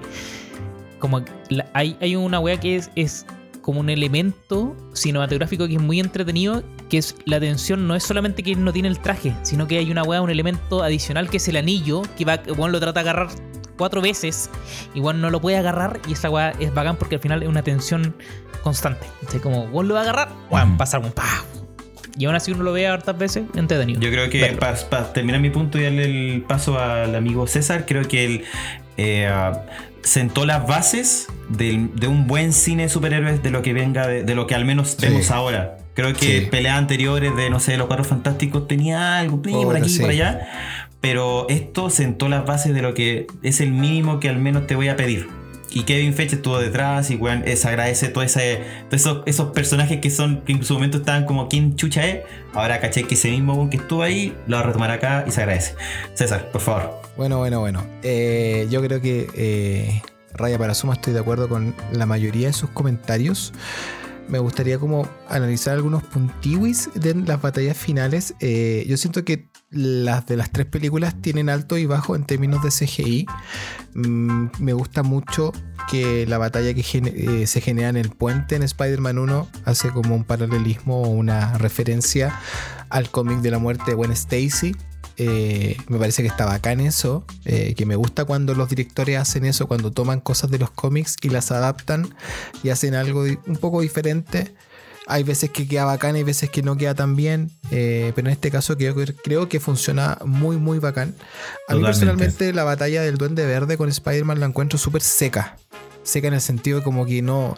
Como que seca, weón. Como que realmente el weón le saca la concha de tu madre Spider-Man y realmente le pega unos combos que tú decís, oh, weón, le estás sacando la cresta, weón. Así que realmente. Puta, qué weá Spider-Man. Onda, realmente lo que el weón se inyectó, el suero de Duende Verde, realmente lo hace sumamente brígido al weón. Porque en un comienzo a Spider-Man le están sacando la chucha. Y de hecho se ve sangre, bueno, y esa parte se sabe que se editó, no sabía si ustedes saben, pero en esa parte cuando le pega un combo hay una parte en que en la versión original saltaba sangre y en la segunda opción, o sea, la segunda versión es saliva lo que salta. Que Mm. también lo editaron porque quedó un poquito más medio fuerte para la época. Pero creo que honestamente, eh, por lo menos la batalla number one, a mí, me- al mí al menos me generó, dije, oh, esto se ve, se siente real, weón. Se siente que le están pegando de verdad y eso me gusta mucho cuando realmente veo una película que tiene alguna secuencia de acción y veo que se sacan la cresta y que uno le pega un combo al otro y yo digo, uh, weón, le pegó terrible fuerte, creo que está conseguido, que está logrado. No, no pasa siempre con toda la secuencia de acción. Y con el Duende Verde y Spider-Man ese, ese enfrentamiento creo también que te presenta algo muy importante, que es que Spider-Man, a pesar de que Peter Parker es un tipo muy inocente, porque tuvo la suerte de venir de una muy buena familia donde le entregaron valores y le enseñaron cosas bacanas, entonces, claro, él lamentablemente en este mundo de mierda se confunde eh, la buena voluntad y el ser un buen, una buena persona con la y la inocencia se, se, puta, se medio transmutan y se convierten en ser weón, ¿cachai? Como que eres weón para la gente, eres un weón que es fácil de engañar, ¿cachai? Como que es triste, pero lamentablemente en esta sociedad actualmente ser buena persona se confunde un poco con eso. Y me pasa que con Peter Parker en algún punto se está desarrollando esta situación donde Norman Osborn trata de como engatusarlo y un poco como convencerlo de que, de que está poseído y que por favor no me mates y toda la weá y aprovechar esa instancia de debilidad y Spider-Man a pesar de eso, a pesar de que lo, lo está entre comillas em, engatusando, Spider-Man se pone firme y dice no, yo tuve un padre, se llama, eh, se llama Ben Parker y, y tú no me la vayas a ganar y listo, ¿cachai? Como que eso weá lo rescato caleta que en el caso, por ejemplo, sin o sea, fome caer en las comparaciones, pero Tom Holland no pasa eso. Eh, no tiene esa vuelta al final que dice, no, pues, no me vayas a hacer weón, pues está bien, yo igual soy, no soy tonto, ¿cachai? Y con el resto de las batallas, pucha, claro, eh, rescato de, de la, de la batalla de, la, de Spider-Man 2 que Octopus es el único villano que se redime un poco y que entiende que la cagó y él decide acabar con la máquina y finalmente hay una redención por parte del villano que es cierto que eso es lo que yo puedo rescatar de la batalla final del Spider-Man 2 donde eso no se había visto que un villano entienda que la cagó y diga ok yo la cagué yo la soluciono y él eh, finalmente acaba con, con esta máquina que él mismo había creado y en Spider-Man 3, la, la batalla final, lamentablemente, ahí sí el CGI guatea bastante. Ahí sí realmente hay unas partes donde pegaron la cara de Tobey Maguire algunos 3D. Y pucha, amigos, les quedó mal. Sí, o sea. Yo creo que Sam Raimi no solamente por el argumento y el giro argumental de Venom es que no le gusta esa película. Yo creo que a cualquier director ver su película con un mal CGI debe ser súper frustrante porque no depende de él él no sabe hacer la wea, ¿cachai? Depende de un departamento de buenos encargados. Entonces, él tiene una visión y debe ser muy frustrante que el equipo de efectos especiales no, no alcance eh, puta, tus expectativas. Pues debe ser bastante frustrante. Entonces, entiendo que a Sam Raimi esta película no le guste. Amigo Gabo, ¿qué me iba a decir? Tú habláis de la pelea, y no sé si Camilo de, de la misma pelea, la pelea final con el Duende Verde o la pelea que tienen en el edificio cuando se está derrumbando y a mí al Ah, menos La pelea final. No, yo creo Pela- que pela- hablo de la, pelea sí, final. de la que pasa posterior a que rescata a Mary Jane y al. A Mary Jane. al- al- Bueno, esa al pelea brutal. Sí, al fer- sí, pues le saca la chucha. Es golpiza. Sí, No, no, le sí, golpiza todo el rato. le que pega me- fuerte. Me, me acuerdo Porque- un poco el, el hecho del salto con que se manda como buena acrobáticamente, Claro. esparce la weá, como Porque, que es ejemplo, igual. No, pero ese es en el edificio que se, que se está quemando. Claro. Que esa escena es Pa- pa- preciosa. Para mí personalmente la mejor batalla que, se, que pueden haber hecho, o sea, la mejor secuencia de acción, con, cerrémoslo en eso mejor, es la del tren. O sea, yo Sí. siento que en la secuencia Sí, del tren totalmente. está manifestado todo lo que significa ser Spider-Man. Incluso Fuerza, todo, todo, todo, todo, todo, inteligencia, todo, todo. el alma, el- la esencia, el ser, de la, todo. Y incluso con la respuesta a la gente cuando lo, lo- lo cargan aquí en altura. Lo protege. Qué lindo, weón. weón. Es hermoso. Eh, creo que no, o sea, mm, aún incluso eh, el Avengers Assemble no alcanza a ser tan fibroso y tan así como de piel como esa instancia en que Spider-Man lo da todo hasta el punto de perder, de desvanecerse, de desmayarse de fatiga, porque lo dio todo, dio toda su fuerza y se fatigó y se desmayó.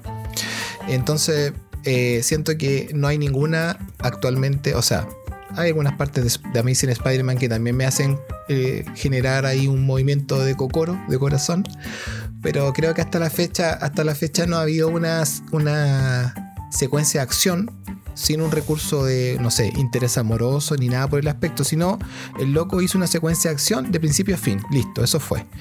Y que te genere tanto y que te pare los pelos y, y que sea tan completa, weón. Es como se agarran a combos y después de agarrarse a combos tiene que salvar a mucha gente. Eso es un resumen bastante básico de la escena. Exacto, sí, muy burdo. Pero, pero, pero todos conocemos la escena, sabemos de lo que hablo. Sí, obvio. Y incluso yo recomiendo mucho ver la edición extendida de esa película que tiene algunas escenas más ahí donde Peter ahí como que ah, va, va, le pegan en la cabeza hartas veces. Eh, como que me gusta, es muy entretenida esa parte. Bueno, pero a, a lo que voy es que siento que Sam Raimi nos regaló la mejor secuencia de acción de superhéroes hecha hasta la fecha. No hay ninguna Avengers que haya superado esa secuencia. No tanto por la weá en el CGI, porque claramente hay tomas en donde Octopus se ve bastante como que tú decís, "Mm, está raro este Octopus. Pero, pero como que esa weá pasa quinto, décimo Hola. plano. Faltó, el- faltó Como que, amigo, claro, pero como esas secuencias donde el mismo Octopus mete a Spider-Man como a la fuerza al carro y rompe los vidrios y dobla los fierros. Y bueno, yo digo, conche tu madre. Es, es hermoso, weón. Todo, todo. Yo siento realmente que yo lo que más agradezco de la saga de Sam Raimi es esa película y esa escena. Que hasta la fecha yo siento que es la mejor película de Spider-Man que existe a la fecha, Spider-Man 2. Eh, es hermosa. Tiene hasta un pincelazo a Spider-Man No More, cuando Spider-Man decide no ser más Spider-Man y bota el traje. Tiene una referencia tan explícita a esa portada. Sí, el basurero. Exactamente. Y, tiene weas tan hermosas, tan así que tú decís, oh, weón, qué rico ver. Es como, weón, yo lo, lo puedo comparar así como en algo para que me puedan entender. Es como comerte un chocolate. Es como esa instancia en que saboreas un dulce. Para mí eso es ver esa película y con, y con mayor énfasis esa escena, la del tren. Eh, es, com- es completamente magnífica, es preciosa, es, es lo más bacán. Más encima de Spider- eh, eh, lo único que no me gusta tanto es que la motivación de Spider-Man es que raptaron a Mary Jane. O sea, tuvieron que, aunque, tam- aunque uno dice, oh sí, es súper egoísta y individualista, pero igual uno es egoísta en la vida, pues uno se pone primero, entonces claro, a veces uno lamentablemente no empatiza con algo hasta que te toca. Y en este caso, claro, tuvieron que raptarle a su mina, ¿cachai? A su interés amoroso para que el weón despailara y dijera, ya no, necesito que Spider-Man vuelva y mis poderes de vuelta. Entonces, y bueno, de ahí para adelante todo muy entretenido. Que vaya a buscar el traje, que se lo robe a Jonah Jonah Jameson, que Jonah Jonah Jameson esté llorando la pera ahí de que puta, de que tenía razón, de que me equivoqué. Esa weá no tiene precio, weón. Ah, esa weá es la Sí, raja. ¿cachai? Entonces, como que Me equivoqué. Finalmente siento que esa pura escena, la del tren, tiene un preview, un, intro hermoso que es este mismo donde Peter va a buscar su traje y él ha vuelto y esa secuencia en que va detrás del tren y se enfrenta con Octopus y se sacan la chucha antes de caer en el tren. para mí personalmente yo encuentro que es, sin ser la batalla final, para mí a pesar de que no es una batalla 100% porque finalmente no se sacan tanto la madre, eh, siento que tiene una weá potente brígido. Cuando Tiene puro aparecen corazón los cabros chicos y le entregan la máscara y le dicen, no te preocupes, no vamos a decir nada, ¿cachai? Como cuando el viejo dice, weón, eh, no es más grande que mi hijo, ¿cachai? Tiene como la edad de mi hijo, es un pendejo, weón. Todo eso lo hace súper humano, lo hace súper Spider-Man, ¿cachai? Lo acerca demasiado a la esencia del personaje como yo siento, a mi comprensión lectora, quisieron mostrarlo en los cómics. Entonces, siento que no... Es que eso yo creo que la diferencia Cierto- con los superhéroes de hoy día, amigo, amigo. es que un- el superhéroe de hoy día es como un superhéroe inalcanzable. Lo veo peleando en el espacio, lejos a la la chucha. weá tiene toda la este razón. Lo veo a weón en un metro. ¿Cachai? Y lo veo weón, yo cuidándole eh, el alter ego de, de ese superhéroe, ¿cachai? Como su, la persona que es el día a día. Yo- En cambio, no lo veo en el espacio, weón, explosiones lejos. Lo veo cerca. Hoy por hoy Spider-Man, si bien claro, se entiende que eh, ah, tiene que las cosas tienen que evolucionar, el cambio es inminente, las cosas se mueven y cambian, pero a mí hoy día me da mucha pena de que Spider-Man haya perdido tanto su esencia de que a pesar de que Spider-Man se la puede con quien sea, porque es Spider-Man, Spider-Man, la esencia de Spider-Man es enfrentarse a, al ladrón, al lanzazo, al, al ladrón, al carterazo, al, al, al asaltante, al buen que se que hizo un, un Al portonazo, traficante de armas. al traficante de armas, al weón que está vendiendo puta pasta en la esquina, a, lo- a los asaltantes de banco y de vez en cuando a una amenaza mucho más evolucionada, tal Mutante. vez mutante, exacto, amigo. Pensamos lo mismo, weón. ¿Eh, ¿Cachai? Pero claro, como, bueno, no quiero entrar en comparaciones todavía, después cuando lleguemos al último capítulo de esta saga podemos ahí hacer comparaciones, pero a mí lo que más rescato de, este Spider-Man es que tiene esa esencia, como tengo que rescatar a la gente de mi barrio, a la gente que vive en Nueva York, porque finalmente, aunque existan lo que eh, Misterio eh, estableció como una amenaza a nivel Avengers, también hay amenazas que no son tan nivel Avengers y que No, necesitan igual un, un superhéroe. Y ahí estaba Spider-Man, pues, ¿cachai? Entonces, para ir cerrando el tema de las batallas finales, no sé si alguno quiere agregar algo antes de pasar al último tema. Yo personalmente siento de que Estamos listos. Primera, la primera batalla estuvo hermosa, fue mucho más cruda y mucho más triste, porque finalmente. Spider-Man eh, lamentablemente carga con una responsabilidad que no le compete, que es la muerte de Norman Osborn cuando no fue él. Y tiene que estar en esta dualidad con su mejor amigo, que debe ser muy triste anímicamente llegar a algo así, sí. La segunda, su mentor, no un mentor en un 100%, pero sí una figura a seguir, una persona que admiraba, que era Otto Octavius, eh, Otto. Exacto, Mm. tiene un vuelco y se vuelve un villano. Y para Peter eh, debe ser súper triste que un buen que admira se vuelve. Es, es corrompido por la maldad finalmente y por la ambición.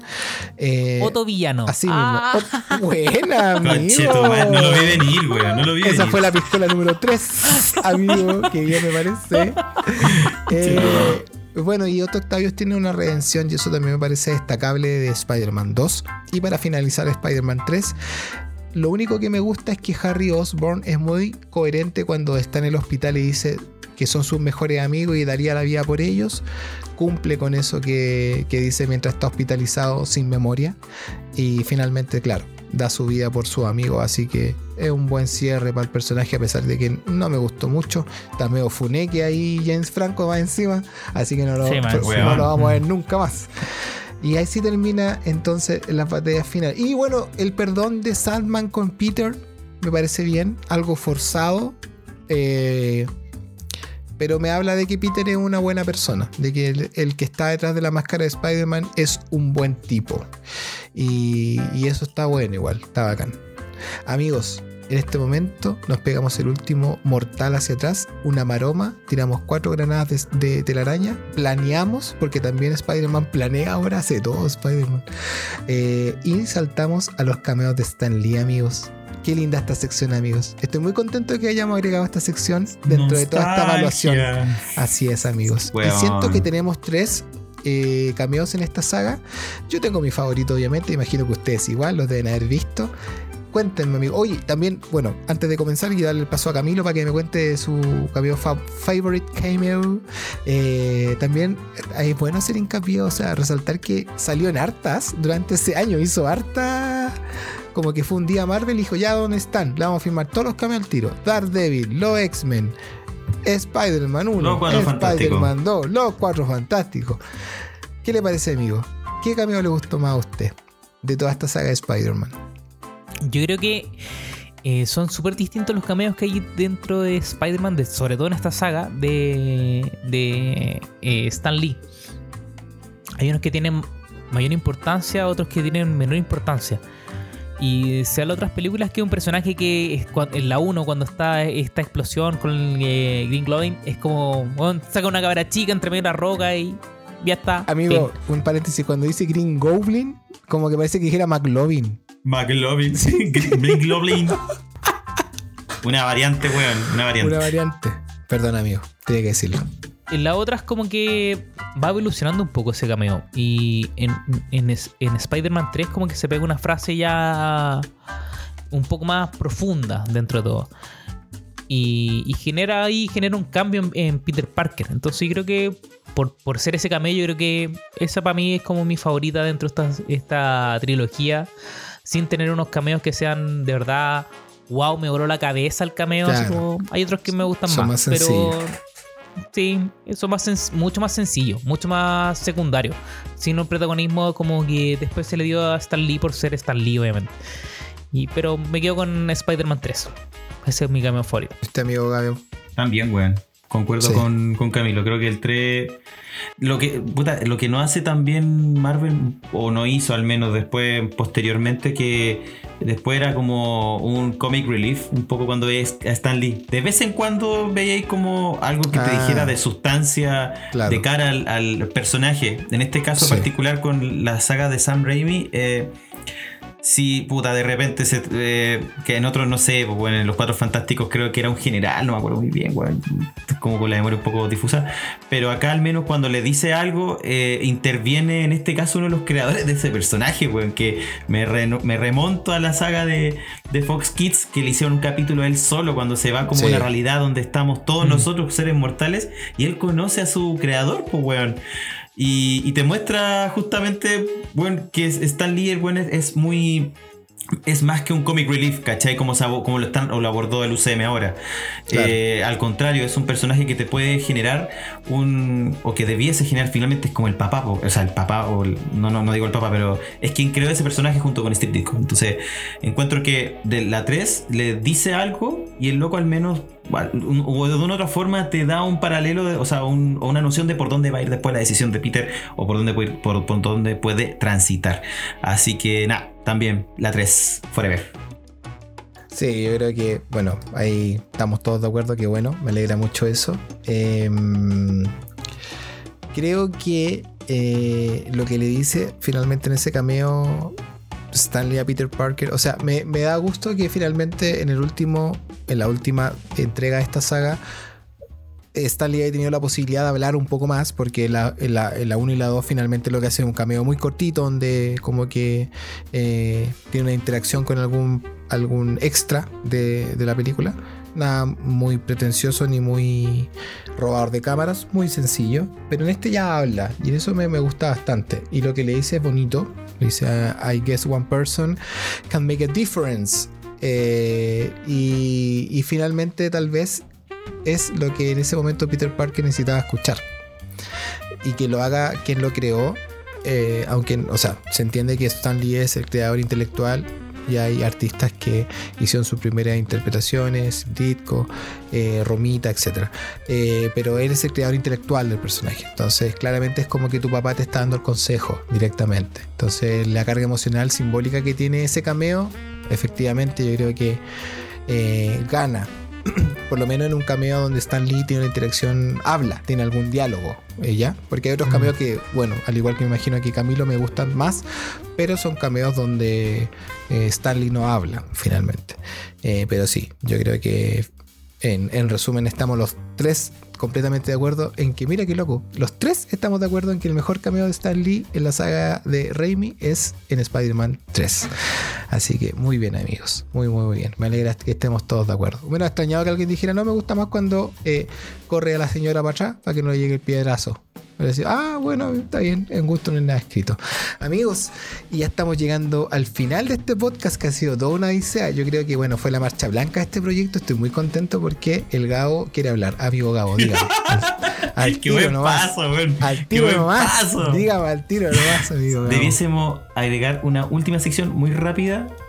¿Cuál es tu mejor meme? Sabemos que esta saga está rodeada de memes versus ah, otras. pero amigo, qué buena idea. Me gustó su iniciativa. Porque viene concurso, yo creo. en este momento puede ser un momento de concurso. Pero podríamos aprovechar, que- amigo Camilo, qué buena idea. Podríamos aprovechar esta idea Mira, del qué amigo, buen trío, del amigo Gabo.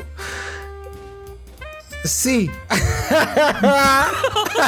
Qué silencio matador. amigo, sí. eh, lo procesé. Qué buen trío.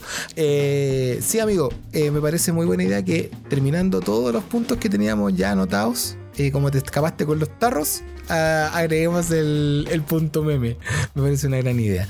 Pero antes del punto meme, amigos, me gustaría mucho, esta parte es un poquito más rápida, pero me gustaría mucho que habláramos de la banda sonora de esta película, que es, creo, parte fundamental, importante y casi, creo, tan importante como la misma película en sí, la banda sonora. Amigo Gabo, aprovecho el tiro ahí, le pregunto, como quiso agregar un punto, agregue eh, su opinión. ¿Qué piensa usted de esta banda sonora? ¿Qué le pasa con esta banda sonora? Mira, ¿sabes qué? Es raro, pero no me genera como. eh, voy a partir por lo que no me genera y después por lo que me genera. Muy corto, no me genera. eh, ese movimiento de guata en su momento, no, no así ahora, que como con todo el olorcito que puede haber un Spider-Verse o rescatar cosas de ahí, volver a escucharla en el cine me va a generar una. me va así a generar ese hype que quizá me, me- me- produce el UCM desde siempre. Pero cuando lo escuché ahora, eh, y las dos, las dos primeras veces con las primeras dos películas, eh, en- tiene una, una personalidad. No, no, no es algo así. O sea, yo escucho esa canción y sé que es de Spider-Man. Versus otras que no sé, que inclusive no tuvo que remontarse quizá al típico Spider-Man, Spider-Man, para entender que era Spider-Man. Era otro tipo de, de canción, otro tipo de composición, con altibajo y que, bueno, onda, eh, cada batalla había, se sentía que es Spider-Man. O sea, esa canción le ponía otra cosa y bleh, no se entiende. Eh, o o no, o no, no tiene identidad. Así que creo que me gusta mucho, no, no me genera como un punto así como bueno la tendría en mi celular, como voy a escuchar Spider-Man mientras trabajo, no. Pero, pero sí, al menos cuando la escuche en el cine, y espero escucharla, weón, va a ser como, así como Perico me cuesta así, haciendo ese mismo gesto, weón. Tal cual. Eso. Amigo Camilo, usted no me gustó ni una wea decir. Mira, la banda sonora, yo creo que la banda sonora original, por decir así, la que se hizo para la película, me gusta harto. Bastante, porque como hablamos al principio, las intros, genera tensión cuando los poderes, genera tensión, suspenso y eh, incrementa y va increciendo. Mira la palabra que ocupé, increciendo. Increciendo eh, en, esto, pero me pasa que después en la 3 hay una ex- exploración de banda sonora que la weá se va a la chucha. Así como este Peter Parker bailando en la calle. No, ahí como que ¿No te gustó? de verdad es totalmente innecesario. Entonces como que eh, encuentro que la banda sonora es muy buena, pero no sé si de quién es decisión eso. No sé si es John Watts, de- no sé de quién, pero... eh, perdón, no es John Watts. Nagger. Nagger John Watts, ¿viste? Me equivoqué. Nagger John Watts. Ahí va a salir puesta. No se estudió la weá, no tenía bien, anotado, no hizo po, nada di la wea bien, po. No hizo una pauta, no sé Aparte qué. fome. No, San Raimi, no sé si es decisión San Raimi, pero el, el que decidió que este Spider-Man bailara, yo creo que fue una muy mala decisión y más encima, oh, la banda sonora, la música es muy buena, pero la decisión de que bailara es muy malo. Entonces, como banda sonora, le pongo un 75% dentro de un 100. Solamente se, se- se me cae en eso. ¿O tan, tan así, amigo? Sí, se me cae al final. Para mí es súper eh, como... Pero oh, estamos hablando de, hecho- Spider-Man 3, siempre. Sí, Ya. se me cae así como al final, como, oh, conchetumare, ¿por qué hacen esto? Igual ¿Por nos regalaron un buen bailando, como ¿Cuál de todo, amigo? No, está sí, lleno weón. meme. ¿Cuál de Sí, todo? está lleno de Este- memes, pero weón, bailar un Spider-Man bailando así por la calle, oh, las nenas, así como, oh, sí, no, weón, qué es cierto. Da, Qué paja, da cringe. qué paja, da mucho weón. cringe esa wea. qué paja. De hecho, yo, sin- cuando, insisto, ahora que estamos viéndola para hacer este, este capítulo, este especial, como que adelanté esas partes, como que me da como vergüenza ajena, como que no, no puedo verlo, da un poquito. Entonces como que adelanto esas partes para que eh, ir a lo importante, como que no, no me gusta verlas. Eso. Eso con mi parte de bandas sonoras. Puta, yo, para ser bien honesto, eh, creo que la banda sonora es de Sam Raimi, o sea, bueno, no es de Sam Raimi claramente, él no la compuso, pero me refiero a que la banda sonora que acompaña la la, eh, la saga de La Raimi, trilogía. claro, eh, a mí me... O sea, yo honestamente, aunque vamos a, a hablar más de, de eso más adelante, ah, yo soy más fan de la saga de, o sea, de la música de eh, Amazing Spider-Man 2. Es a mí Mm. como que me pasan más cosas en mi cuerpito. Pero escuchar la música de Raimi igual me remonta a una época de mi vida hermosa, en donde yo vi una película eh, no la pude ver en el cine, por claramente por las condiciones que tuviera en ese momento. No recuerdo en este momento cuál era, cuáles eran, pero la vi en VHS y para mí fue un momento hermoso. Yo lo recuerdo que fue muy bonito y me sentía muy contento de tener esa copia de VHS porque, spoiler, eh, era una copia, no era original. Eh, estaba muy contento de tenerla porque tenía su cara. Era una, una copia pirata de la película, pues, pero yo recuerdo que la llegué a ver a mi casa, la vi con mi mamá, fue todo un evento, entonces tengo recuerdos súper lindos vinculados a toda esta saga.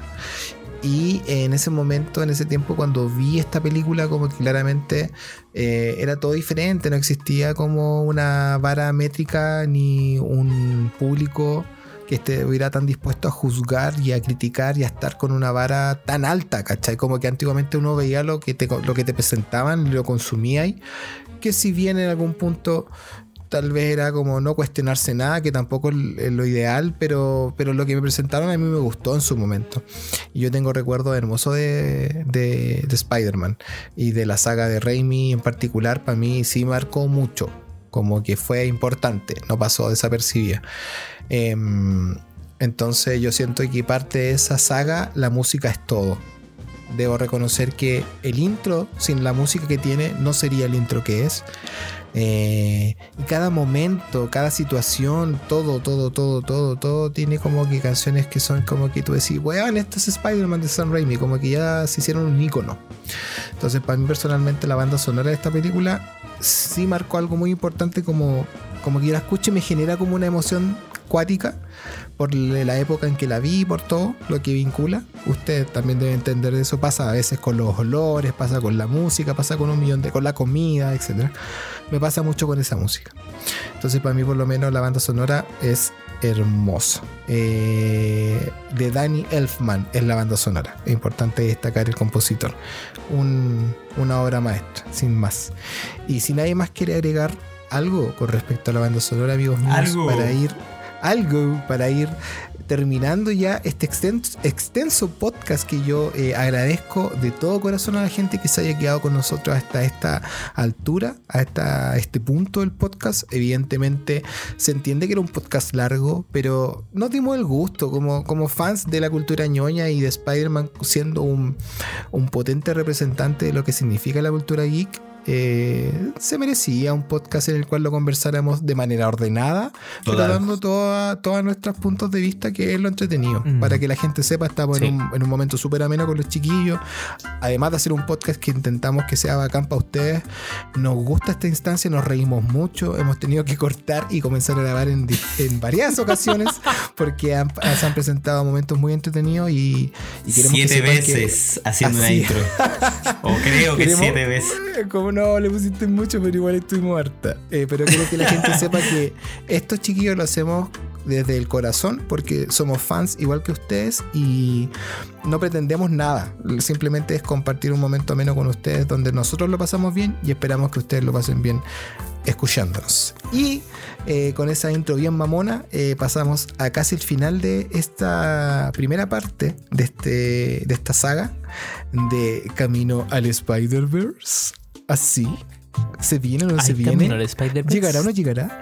Eh, pasamos a una parte que me gusta mucho que conversemos y que es, ¿qué les parece a ustedes amigos míos?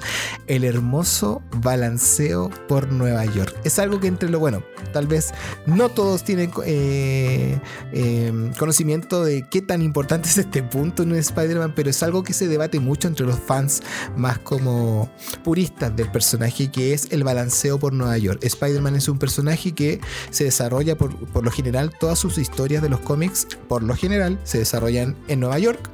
Él eh, patrulla Nueva York y finalmente es como el patrullero es eh, el paladín de la justicia, pero siempre en Queens y en Nueva York como general. Entonces, para los fanáticos, muy importante el balanceo de Spider-Man por Nueva York, valga la redundancia, entre los edificios. De hecho, si lo pensamos y hacemos un análisis, Spider-Man 2, Spider-Man, perdón, 1, 2 y 3 de San Raimi pasa mucho por Nueva York, en las calles de Nueva York y se eh, desarrolla en los distintos lugares de esta ciudad. Entonces, es súper importante. Es solo Nueva York, de hecho. Exacto, exacto. Entonces, a lo, a lo largo de la historia de Spider-Man, Nueva York tiene mucha importancia. Queens y Nueva York.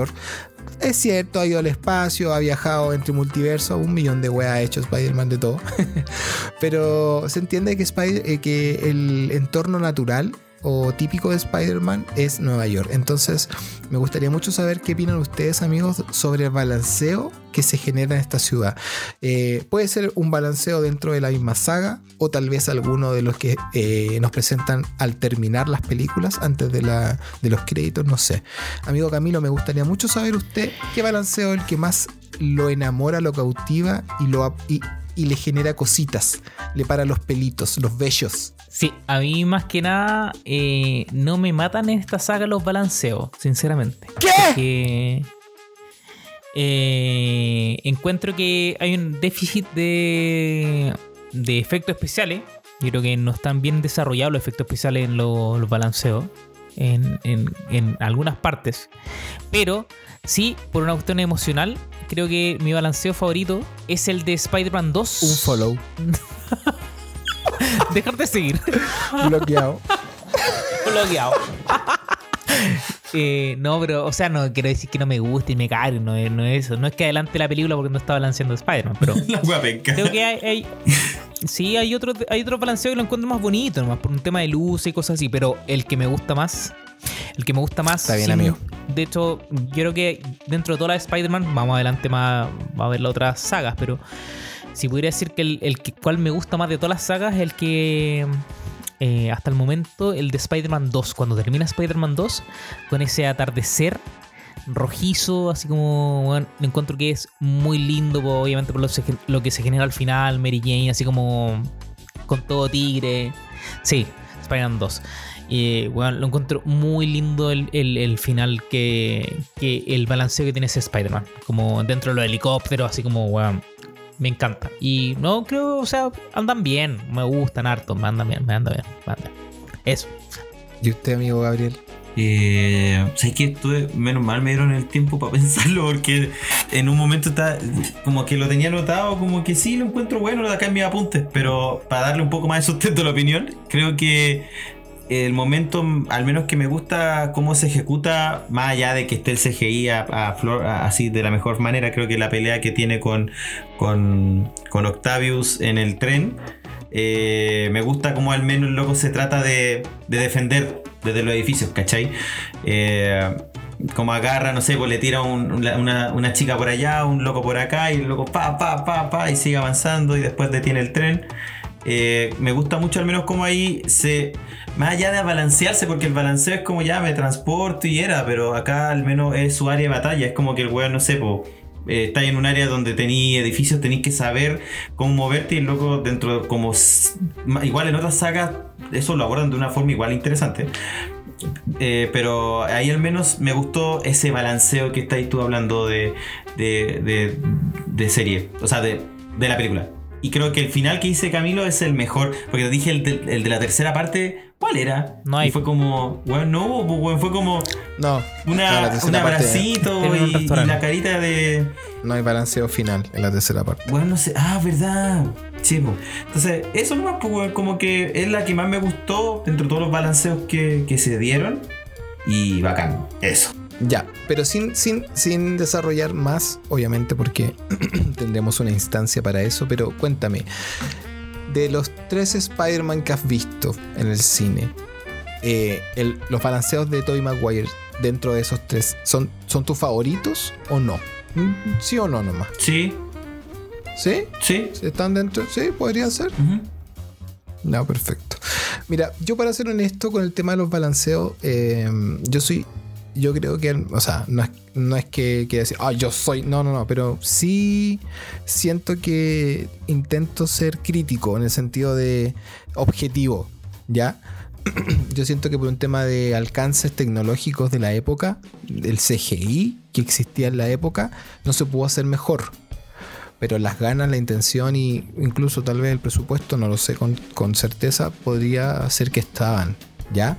Eh, pero claramente eh, por los avances, insisto, de la época, convengamos que Harry Potter 1 tiene secuencias donde Harry vuela en que se ve que es un muñeco, entonces claramente, sí, es que claro, claramente no, no se podía más para la época, exacto, no se podía más para la época. Pero eh, a pesar de eso, a pesar de que lo, em, eh, los niveles de CGI todavía no estaban así as- al tope, como hoy día igual se pueden hacer weas maravillosas.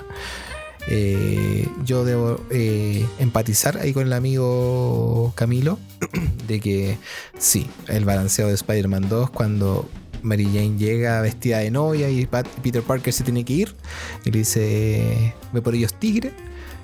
Eh, ese balanceo con los helicópteros, amigos, es hermoso. Hermoso, una wea demasiado bonita.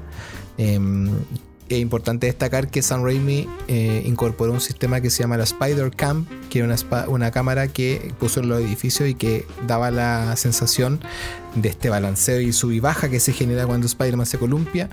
No es CGI, no es 3D, entonces creo que eso Innovador. es bastante loable. Hay que, de- exacto, para la época importante destacar. De hecho, es un sistema que se siguió utilizando a lo largo del tiempo con el cine. Em, ya después a las nuevas a las nuevas generaciones de Spider-Man claramente el CGI le ayudó más. Ahí lo conversaremos en su momento. Pero yo sí debo rescatar esa secuencia del balanceo final de Spider-Man 2 hay un balanceo muy lindo en Spider-Man 3 antes de que Spider-Man o sea cuando Spider-Man está llegando ahí a donde están Sandman y Venom eh, y tienen a Mary Jane eh, cautiva o secuestrada, hay un momento en que Spider-Man va en camino que también está bonito y que pasa por la bandera y todo, cuando la gente lo aplaude. Pero sí, el balanceo de la 2 es un- una joya. Amigos, y bueno, ya cerrando el tema de los balanceos, para mí, vuelvo a insistir, Spider-Man 2, balanceo con los helicópteros al finalizar. Estamos de es acuerdo. increíble y además terminamos con una Mary Jane triste, que es importante re- resaltar que Mary Jane, a pesar de que lo apoya y le dice, ve por ellos tigre, igual siente pena, siente pena de tener que como esa sensación de tener que compartir a, a Peter eh, entre Spider-Man y él finalmente, porque no puede estar con ella como tal vez ella quisiera. Amigos, conclusiones, ya estamos terminando, llegando al final de esta ardua jornada de podcast. Debemos, tal vez la gente no lo va, tal vez nunca se entere, pero tuvimos eh, bastantes cortes, comencemos de nuevo, pero eso es lo importante, tratar de hacerlo mejor posible. Si sentimos que lo podemos hacer mejor, ¿por qué no lo vamos a hacer mejor? Así que eso es importante, tratar de que ustedes se sientan cómodos con este podcast, que lo pasen bien, tal cual como nosotros también lo estamos pasando eh, a toda raja haciéndolo. Así que estamos cerrando este primer episodio hablando de la saga de Sam Raimi, protagonizada por el buen Tobey Maguire y Kristen Dunst como MJ. Así que conclusiones amigos, amigo Gabriel, ¿qué le pareció esta saga actualmente? Eh, eh, yo creo que es bueno tener en cuenta la comparación, no compare, o sea, yo creo que comparado, no, pero igual dentro ¿Comparo o de no comparo? todo- Puta, compara pero piola, pues. Compara pero para callado. Ah, no, a lo que voy es que me refiero a que claramente vaya a tener eh, una vara mucho más eh, alta En y mucho más. en efecto y cosas así. Exacto, claro, comparado tal vez si lo hubiera analizado eh, puta, 10 años atrás, pues entonces, pero raya para la suma, amigo. Eh, con pros y contras. ¿Qué le pareció la interpretación de Sam Raimi con Spider-Man, el manejo de personajes, la saga en sí? Eh, como conclusiones finales. ¿Qué le pareció? Lo encuentro profunda. No, la encuentro muy profunda. Creo que tiene un ciclo. eh, un ciclo de que parte, parte como avión. eh, se mantiene. Se mantiene súper bien en la segunda. Y la tercera, pese a que tiene sus bastantes cosas y defectos, puta igual sale airosa. Y, si, y como que cierra bien, weón. Como que dentro de todo es una trilogía. No siempre la segunda parte es buena. Y es- este tiene el efecto tipo Terminator 2, que weón, la 2 es la mejor. Sí, weón.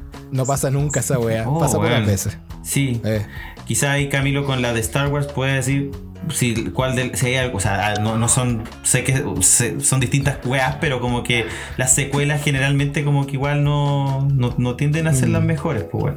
Bueno, paréntesis, a mí me gusta más el regreso del Jedi, amigo, amigo Camilo. El Imperio contraataca. Usted del Imperio contraataca. Sí, bueno. Totalmente. Es que a mí me gustan los Ewoks y el- la canción del final. Los ten. Claro. Me gusta. Eh, creo que tienen partes, weón, que son lo que hablamos, weón, son el precedente de toda la mierda que hemos visto ahora. Y mierda buena, Sí. weón, onda, con sus pros, con sus pros, contra, altura y bajo. Y que a pesar que, que han pasado, ¿cuánto tiempo? ¿Unos 20 años, weón? ¿Cuánto? Desde la 2002. ¿De? Yo soy súper mal con números, weón. 2, 3, 4, 5, 6, 7, 8, 9, 10, 11, 12, 13, 14, 15, 16, 17, 18, 19, 20. Esta parte la editamos No sé, para que la amigo, gente no sé no qué está cache. contando. Esta parte No la editamos para que no contando. cachen que contaste con los dedos. Sí, no sé qué Sí, está lo siento. amigo. No, del 2002 hasta la fecha es memorable, weón. Y, y y ha envejecido bien y, en- y cada vez envejece Sí. mejor. Yo creo que ese es un buen Uno la- filtro sí. que también envejece. Ahí está ese, ese efecto que por ahí, puta, se, se habla del efecto cabro chico que cuando uno la ve, weón, creo que más allá de palancarse ese concepto, encuentro que si la pasé por ese filtro y todavía te sigue sorprendiendo, te dan ganas de verla, aunque sea, weón, y ni siquiera, ojo, porque hay un efecto que la dejáis ahí como mientras laváis los platos, o lo que así tú, por ejemplo, que la así mientras trabajáis te acompaña. Si tiene ese todavía ese efecto, es muy bueno, weón, porque ya te sabí el relato, te sabí la voz, te sabí un montón de weas que las completáis con tu mente. Es muy linda esa wea que yo escuchando, no sé, el doblaje de Tobey Maguire, ya cacho algunas weas que, hasta como por guion, no sé, la escucháis tantas veces, o no tanto, porque yo no, lo escucho, no, no, no soy tanto así de estar viendo al menos esa saga en particular, pero me, me dejó tan marcado que lo completo con, con mi mente en muchas weas. Eh, cosa que me pasa un poco más con Endgame Infinity War, que bueno, me las vi en el cine siete veces y puedo estar relatando de repente weas de Thanos con el inglés más como el hoyo, pero filo, weón, me, lo sé. Entonces, ese efecto es muy lindo y creo que es como lo mínimo que debiese tener eh, una, no, no sé si es una trilogía, pero una película del, del porte de, en este caso, de, de un superhéroe. Así que, bueno, me dejo me dejó muy bonito este ejercicio. Bueno, de hecho, eh, creo que debiésemos hacerlo más a menudo. Ojalá más adelante se repita también con otros tipos de saga. La habíamos hablado de X-Men. Pero creo que. Puta, es bonito, weón. Creo que una, una saga que recomiendo. Bueno, con mi hija ya la vimos. Así que con eso te digo todo. Como que ella le gustó y la entendió y no fue necesario. ¿Qué pasa? No, como que si- silencio y viendo todo. Así que. ¿Por qué la imitas así, weón? Qué feo. A veces habla. No, no habla así siempre, pero bueno. Ah, Me refiero, no tan peyorativamente, que sonó así, pero, pero lo digo desde el punto de vista que se explica solo, weón. Eso es lo bonito de estas películas que, weón, deja que hablen lo- lo- los actores, que, que deja que, que interpreten, deja ver la acción y no, y tan. No fue tan predecible, creo yo, que muchas veces pasa con las películas de superhéroes antiguas como Daredevil, eh, Ghost Rider, que son predecibles, weón, caché qué mierda va a pasar. Acá al menos, si bien por CGI o por tecnología, puta, estaban ahí parchando, aún así se salvaron, salvaron todo por el guion, por la trama, por los personajes, el desarrollo, la, la canción y toda la- todo lo que hemos hablado. Así que, en resumidas cuentas, weón, recomendable, teniendo ya puta, ahora 31, si tengo después 61, la voy a seguir viendo y la voy a seguir recomendando. Amigo Camilo, sus impresiones. Compartiendo los 10 minutos que habló Gabo. ¿De verdad? ¿Hablé tanto? Vamos a tener que poner, vamos a tener que poner, editarte la weá de poner cortar donde yo creo que y al final. Está buena, listo. Recomendada. Tiramos el podcast en cuatro partes, da lo mismo. Es. Siete capítulos. Siete capítulos. Siete capítulos. Especial Gabo, claro. Especial Gabo. no, lo que iba a agregar, eh, solamente para potenciar lo que dice el Gabo, estoy totalmente de acuerdo, pero eh, me pasa que a diferencia del, del género de película de superhéroe, creo que es súper poco pretencioso en el sentido de ser una película de acción. Como lo que hablamos un rato, Misión Imposible, no, weón, explosiones, peleas así absurdamente brutales. No, no, no pretende ser eso, ¿cachai? Y no pretende ser eso porque creo que tiene un, un compromiso gigante con los personajes, ¿cachai? Con el desarrollo de los personajes, con las temáticas que hay de fondo dentro de cada película. Lo que hablamos hace un rato, weón, el- la responsabilidad, ¿cachai? Como, eh, eh, ¿cómo se llama? El perdón, quién soy. ¿Cuál, es, mi, es mi labor dentro de esta, de, la vida, por decirlo así? Y, y, las lecciones de vida también. Es súper importante también eso como que lo, que instaura la película, las películas, en este caso de la saga Remy. Que, muchas veces van a ver como pesos en la vida que son gigantes, pero hay que cargarlos igual y muchas veces uno tiene que salir aidioso. Como, weón, parar un tren. Weón, casta la carga gigante de parar un tren y un va a salir adelante igual. Con tu convicción y la weá. Y eso es más importante. Si viene una escena preciosa, yo comparto lo que decía el César hace un rato, una escena increíble. Nos regaló de las mejores como escenas, escenas de acción de, una película de superhéroe. Pero el, el trasfondo de eso es como, weón, es una carga gigante. Tenéis que proteger un tren con lleno de gente. Y weón, podéis y puede estar en la mega B porque los poderes están recién volviendo, pero aún así la weá va, a sacarlo adelante y la gente te va a ayudar. Como que va a valorar eso, que es lo que pasa en el tren. La responsabilidad, que lo que hablamos un rato como, un, gran poder conlleva una gran responsabilidad, weón, eso es gigante. O sea, como, weón, esta weá no es gratis. Eh, weón, podría haber sido cualquier weá eh, en este hecho de la vida de, weón, quiero sorprender a alguien y voy a comprar un auto y me voy con esa bola y no soy un superhéroe, pero, weón, pásalo el tío Benny, weón. Y esa weá me hace un sentido gigante. La amistad, weón. Harry, siendo lo, lo, lo que fue, aún así es mi amigo. Eh, y el amor, po, weón. El amor que siento por. Sí, siento que igual hay Como- un, desapego del ego bacán igual ahí. Y es bacán. Entonces, sí. por eso creo que. Como decía, a diferencia de muchas películas de superhéroes, creo que. oh, Vamos a decirlo más adelante, me imagino en las conclusiones finales de todas las sagas, pero.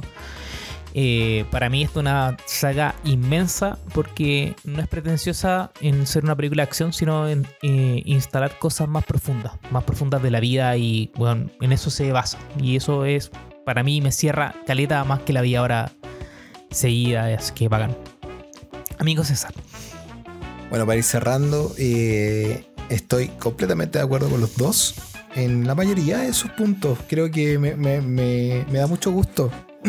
me da mucho gusto el, el darme cuenta de que habiéndola visto cada uno por su cuenta, haciendo claramente cada uno sus análisis frente a ciertos puntos que conversamos en su momento, eh, los tres llegamos como a resultados relativamente similares. Como que hay- son muy poquitos los puntos en los que no estaríamos de acuerdo. Creo que todos los puntos en los que, que tuvimos, eh, si bien tal vez no eran los mismos, ninguno chocaba directamente con el otro. Así que me parece la raja, eso de partida. Eh, qué bacán. Y eh, qué bacán. Valga la redundancia, qué bacán que hicimos esto. Estoy, estoy sumamente Sí. contento porque bueno. eh, yo lo disfruté mucho. Fue como hacer una tarea, pero disfrutar una tarea muchísimo es como co- qué bacán hacer algo tal vez un poquito más ordenado o seguir una cierta pauta, pero frente a algo que te gusta tanto. Como en mi caso al menos Spider-Man, que yo vibro mucho con Spider-Man en todo su formato. Y hacer esta serie de podcast creo que va a estar muy bacán. Eh, si todo sale bien, espero. Si todo sale bien, hablo. Puede pasar alguna una que otra cosa, una que otra decisión de la TVA y los Timekeepers podrían cambiar el destino de esto, pero si todo sale bien, esperamos salir con este podcast eh, durante esta semana eh, que está de fiesta Spider-Man, que está de día, el primero de agosto es el día de Spider-Man, así que esperamos salir, esperamos salir, vuelvo a decir, esperamos salir esa semana, espero que se, se haya logrado con el esfuerzo, con el esfuerzo del team del futuro, así nuestras variantes del futuro esperamos que logren hacerlo. Y obviamente agradecer a la gente que nos escuchó. Eh, mis conclusiones sobre esto, no voy a dar más la lata. Para mí es la mejor saga de Spider-Man que se, se ha realizado hasta la fecha, la, más, fiel, la más fiel al cómics. Eh, Spider-Man 2 es una oda a la esencia de Spider-Man y creo que si alguien quiere entender a Spider-Man eh, como personaje y como superhéroe, creo que si no quiere leer un cómic, creo que eh, la mejor, sí, la mejor opción sería ver Spider-Man 2 de Sam Raimi. Incluso sin haber visto la 1, creo que es una, una película que funciona cerradísima. Así que si alguien no la ha visto, no creo en realidad, si no está escuchando a alguien a esta altura que no la, no la haya visto, pero eh, es una gran película, la recomiendo completamente. Y la única palabra que puedo tener para cerrar esto es cimientos. Creo que la saga de San Raimi pavimentó el piso para todo lo que, lo que vino después, para todo lo que vendrá. y no por algo, o sea, y no por nada, perdón, vibramos mucho con la idea de que en esta próxima saga de, de Spider-Man, eh, de mano de, de Tom Holland como Peter Parker principal, veamos esperamos todos, creo, eh, algo de Tobey Maguire y Andrew Garfield y se concrete este Spider-Verse que tanto deseamos los fanáticos que estamos esperando así con los dedos cruzados, los pelos cruzados, todo, todo, todo. Esperando ahí haciendo mandas a todos los santos y a todos los dioses para que esto suceda. Así que amigos, eh, vamos despidiendo. Eh, fue un podcast extenso, pero tratamos de eh, que fuera redondito, de que fuera eh, extenso, pero no siendo redundante, sino que eh, analizando cada tema como tal, dando nuestras impresiones con respecto a ciertos ítems, a ciertos puntos que fuimos conversando. Estamos súper contentos con este proyecto. Se nos viene The Amazing Spider-Man, la segunda saga del arácnido en el cine, protagonizada por Andrew Garfield como Peter Parker y eh, por Emma Stone como Gwen Stacy. Ya no tenemos Mary Jane. y eso también no va a es estar Mary bien Jane. entretenido. Así que eh, va a ser toda una aventura analizar estas dos películas. Son menos películas, claramente, solamente dos partes, ya sabemos. Ahí vamos a estar conversando un poco del por qué.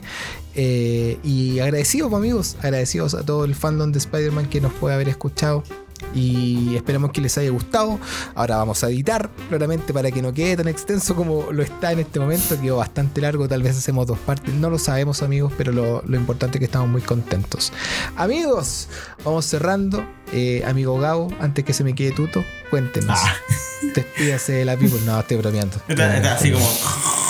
No, al contrario, weón, estoy despierto, weón. Estaba viendo nuestras redes sociales y viendo las cositas que estábamos Está bien, subiendo. amigo, sí, estoy Eh, agregaría a tu palabra cimientos, agradecimientos por esta, por esta Ah. linda trilogía. Bueno, volviendo a este tema. Hermoso.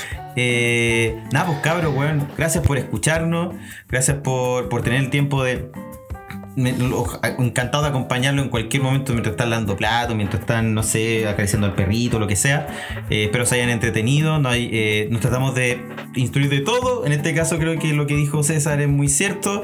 Eh, si esto inclusive se lo pasan a alguien que no, que no entendió la, la- trilogía, creo que es una- un buen paso. Así como escu- escuchan a estos cabros, bueno, ahí tienen la, la trilogía eh, un poquito más resumida. Camilo, por favor. Voy a tratar de ser muy breve. Voy a hablar del principio de Spider-Man. No, mentira. Gracias. Corte. de los inicios. Volver al inicio de Spider-Man. No. Eh, quiero hablar de que esta vez tratamos de ser muy estudiosos y hacer una pauta. Nosotros hicimos autocríticas de hacer pautas. Muchas veces fuimos muy desordenados, pero esta vez No somos nada, weones. Nos retaron, weón. tratamos de ser muy, muy ordenaditos. Y no, pero previo, previo a las cosas que nos dijeron. Pero tratamos de ser muy ordenados. Eh, espero que les haya gustado. No pretendemos ser divertidos. No es un interés. No, Sí. no es un chiste. No es un podcast de Tonis. No vamos a contar chiste corto. Sí, No somos stand-uperos ni ninguna de esas weas. Sí, sí. Busquen otro podcast. Este Busquen podcast eso- hablamos cosas. sí. Sí, nos gusta hablar de Podcast de los- cómics. De los weones que van a morir, esos weones. Esos weones tiran talla. Eh, y son divertidos, son divertidos. Yo me río. Yo escucho otros podcasts de humor. Sí, este es un podcast no es de humor. Saludos para el Tomás porque capaz que le digan, oye, este loco dijo, eh, saludos, besitos para el Tomás. No, pero este no es un podcast de humor que no pretende ser de humor, sino un podcast de co- conversar de cómics, de películas de superhéroes y cosas así. Así que espero se hayan entretenido, como nosotros nos es. como decía el amigo César, como nosotros lo hemos pasado muy bien este capítulo. Yo en lo personal lo, lo he disfrutado harto, disfruté harto ver las tres películas y anotar, hacer eh, anotaciones ahí en mi libretita de todos los puntos que vimos y lo exactamente boomer en mi libreta Muy y bien. espero así que, que el próximo capítulo lo disfruten harto que no sabemos qué hacer no sé si va a hacer un capítulo doble este capítulo o va a venir la saga de de, de- de la otra Spider-Man Amazing Spider-Man así que no sabemos estén atentos y atentos al concurso que está en este capítulo porque Pero digamos tirar el concurso por aquí mismo. Ya, amigos, hay que tenemos al tiro acá los choros. Amigos, queremos este que momento. vayan. Así es, amigos, para lanzar este podcast, que es el primer capítulo de esta saga de tres, volvemos a repetir, última vez que lo digo. otra vez Es otra eh. Esta saga de tres podcasts se llama Camino al Spider-Verse. ¿Será real? Paya no paya. Eh, serán tres partes. Analizaremos las sagas de Spider-Man en el cine. Partimos hoy con la de San Raimi. Y amigos, el concurso es muy sencillo. Tienen que ir a nuestra red social Instagram. Y en el último post, que probablemente es una foto, invitándolos a escuchar este podcast, que esperamos que es bonita, que el sueño no nos afecte, tienen que comentar su meme favorito de la saga de San Raimi. Yo sé que van a llegar hartos comentarios entretenidos y va a ser muy divertido eh, encontrar el ganador de este concurso porque hay memes muy buenos. Yo creo que dentro de todo lo lindo que esta saga nos regaló, los memes son una de las mejores cosas. Altos Son la memes dejó Sí. la, la saga de San Raimi. Así que amigos, el concurso está ahí, súper fácil. Eh, tienen que ir simplemente a nuestro Instagram, en la foto que hemos publicado promocionando este podcast, eh, comentar su meme favorito de la saga de San Raimi. Así de sencillo. Escríbanlo, manda un story, manda un DM, lo que ustedes quieran. Todo suma, siempre y cuando me- sea meme. No, amigo, si es la publicación. a- No, amigo, otra ¿qué vez, reunión hablando, de weá? pauta. Por la reunión de pauta a tres horas, weón. De- el, lo- el misma publicación de la ficha, va a ir la weá, lo comenten ahí. verdad, listo. Tienen que comentar, ya. sin DM, sin mensaje, sin ni una una- nada de no lo que dijo Gabriel. Olviden lo que dijo Gabriel. Solamente comenten ahí, amigos, en, En la publicación. publicación donde está la ficha, publiquen ahí. Best, best meme de San Raimi. Y eso, amigos, eh, ya no nos damos más la lata. Probablemente yo creo que hay que cortar esto en pero estamos sumamente contentos con el resultado, amigos. Eh, tienen que, Contentes. eh, espero que entiendan de que esto lo estamos haciendo desde la buena onda. Somos tres amigos que nos juntamos a hablar de cultura geek y de lo que nos apasiona. Es un espacio y una ventana en la cual nosotros lo pasamos bien y intentamos como compartir ese rebalse con ustedes y que también lo pasen bien con nosotros. Estamos mejorando, trabajando para eso. Eh, así que también les pido que nos tengan paciencia y nos banquen porque estamos en, en pos a entregarles un, un producto bacán, como esperamos que sea. Así que eso, amigos. Espero que hayan disfrutado el color. capítulo. No sé en color Perkin es culio. Eso. Lo así queremos. Que, así que cuídense mucho, amigos. Espero que participen en el concurso. Se vienen premios bonitos sobre Spider-Man, obvio, porque. We Love Spider-Man. Así que, y esperemos que salga el tráiler luego también, que Sony se raje con el tráiler de eh, No Way Home, que lo estamos esperando hace meses. No Way, weón. Si es que no ya salió. Tal cual. Si es que no haya salido. Yo tengo fe, tengo fe en mi Que vamos corazón. a salir primero.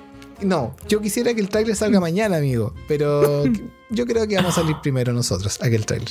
Ahí quedaste Sony. Hay que arte Sony, la hicimos más chori. La hicimos chori. Amigos, Ya, nos, chao. nos despedimos. Chao, cabrón. Descansen. Chao.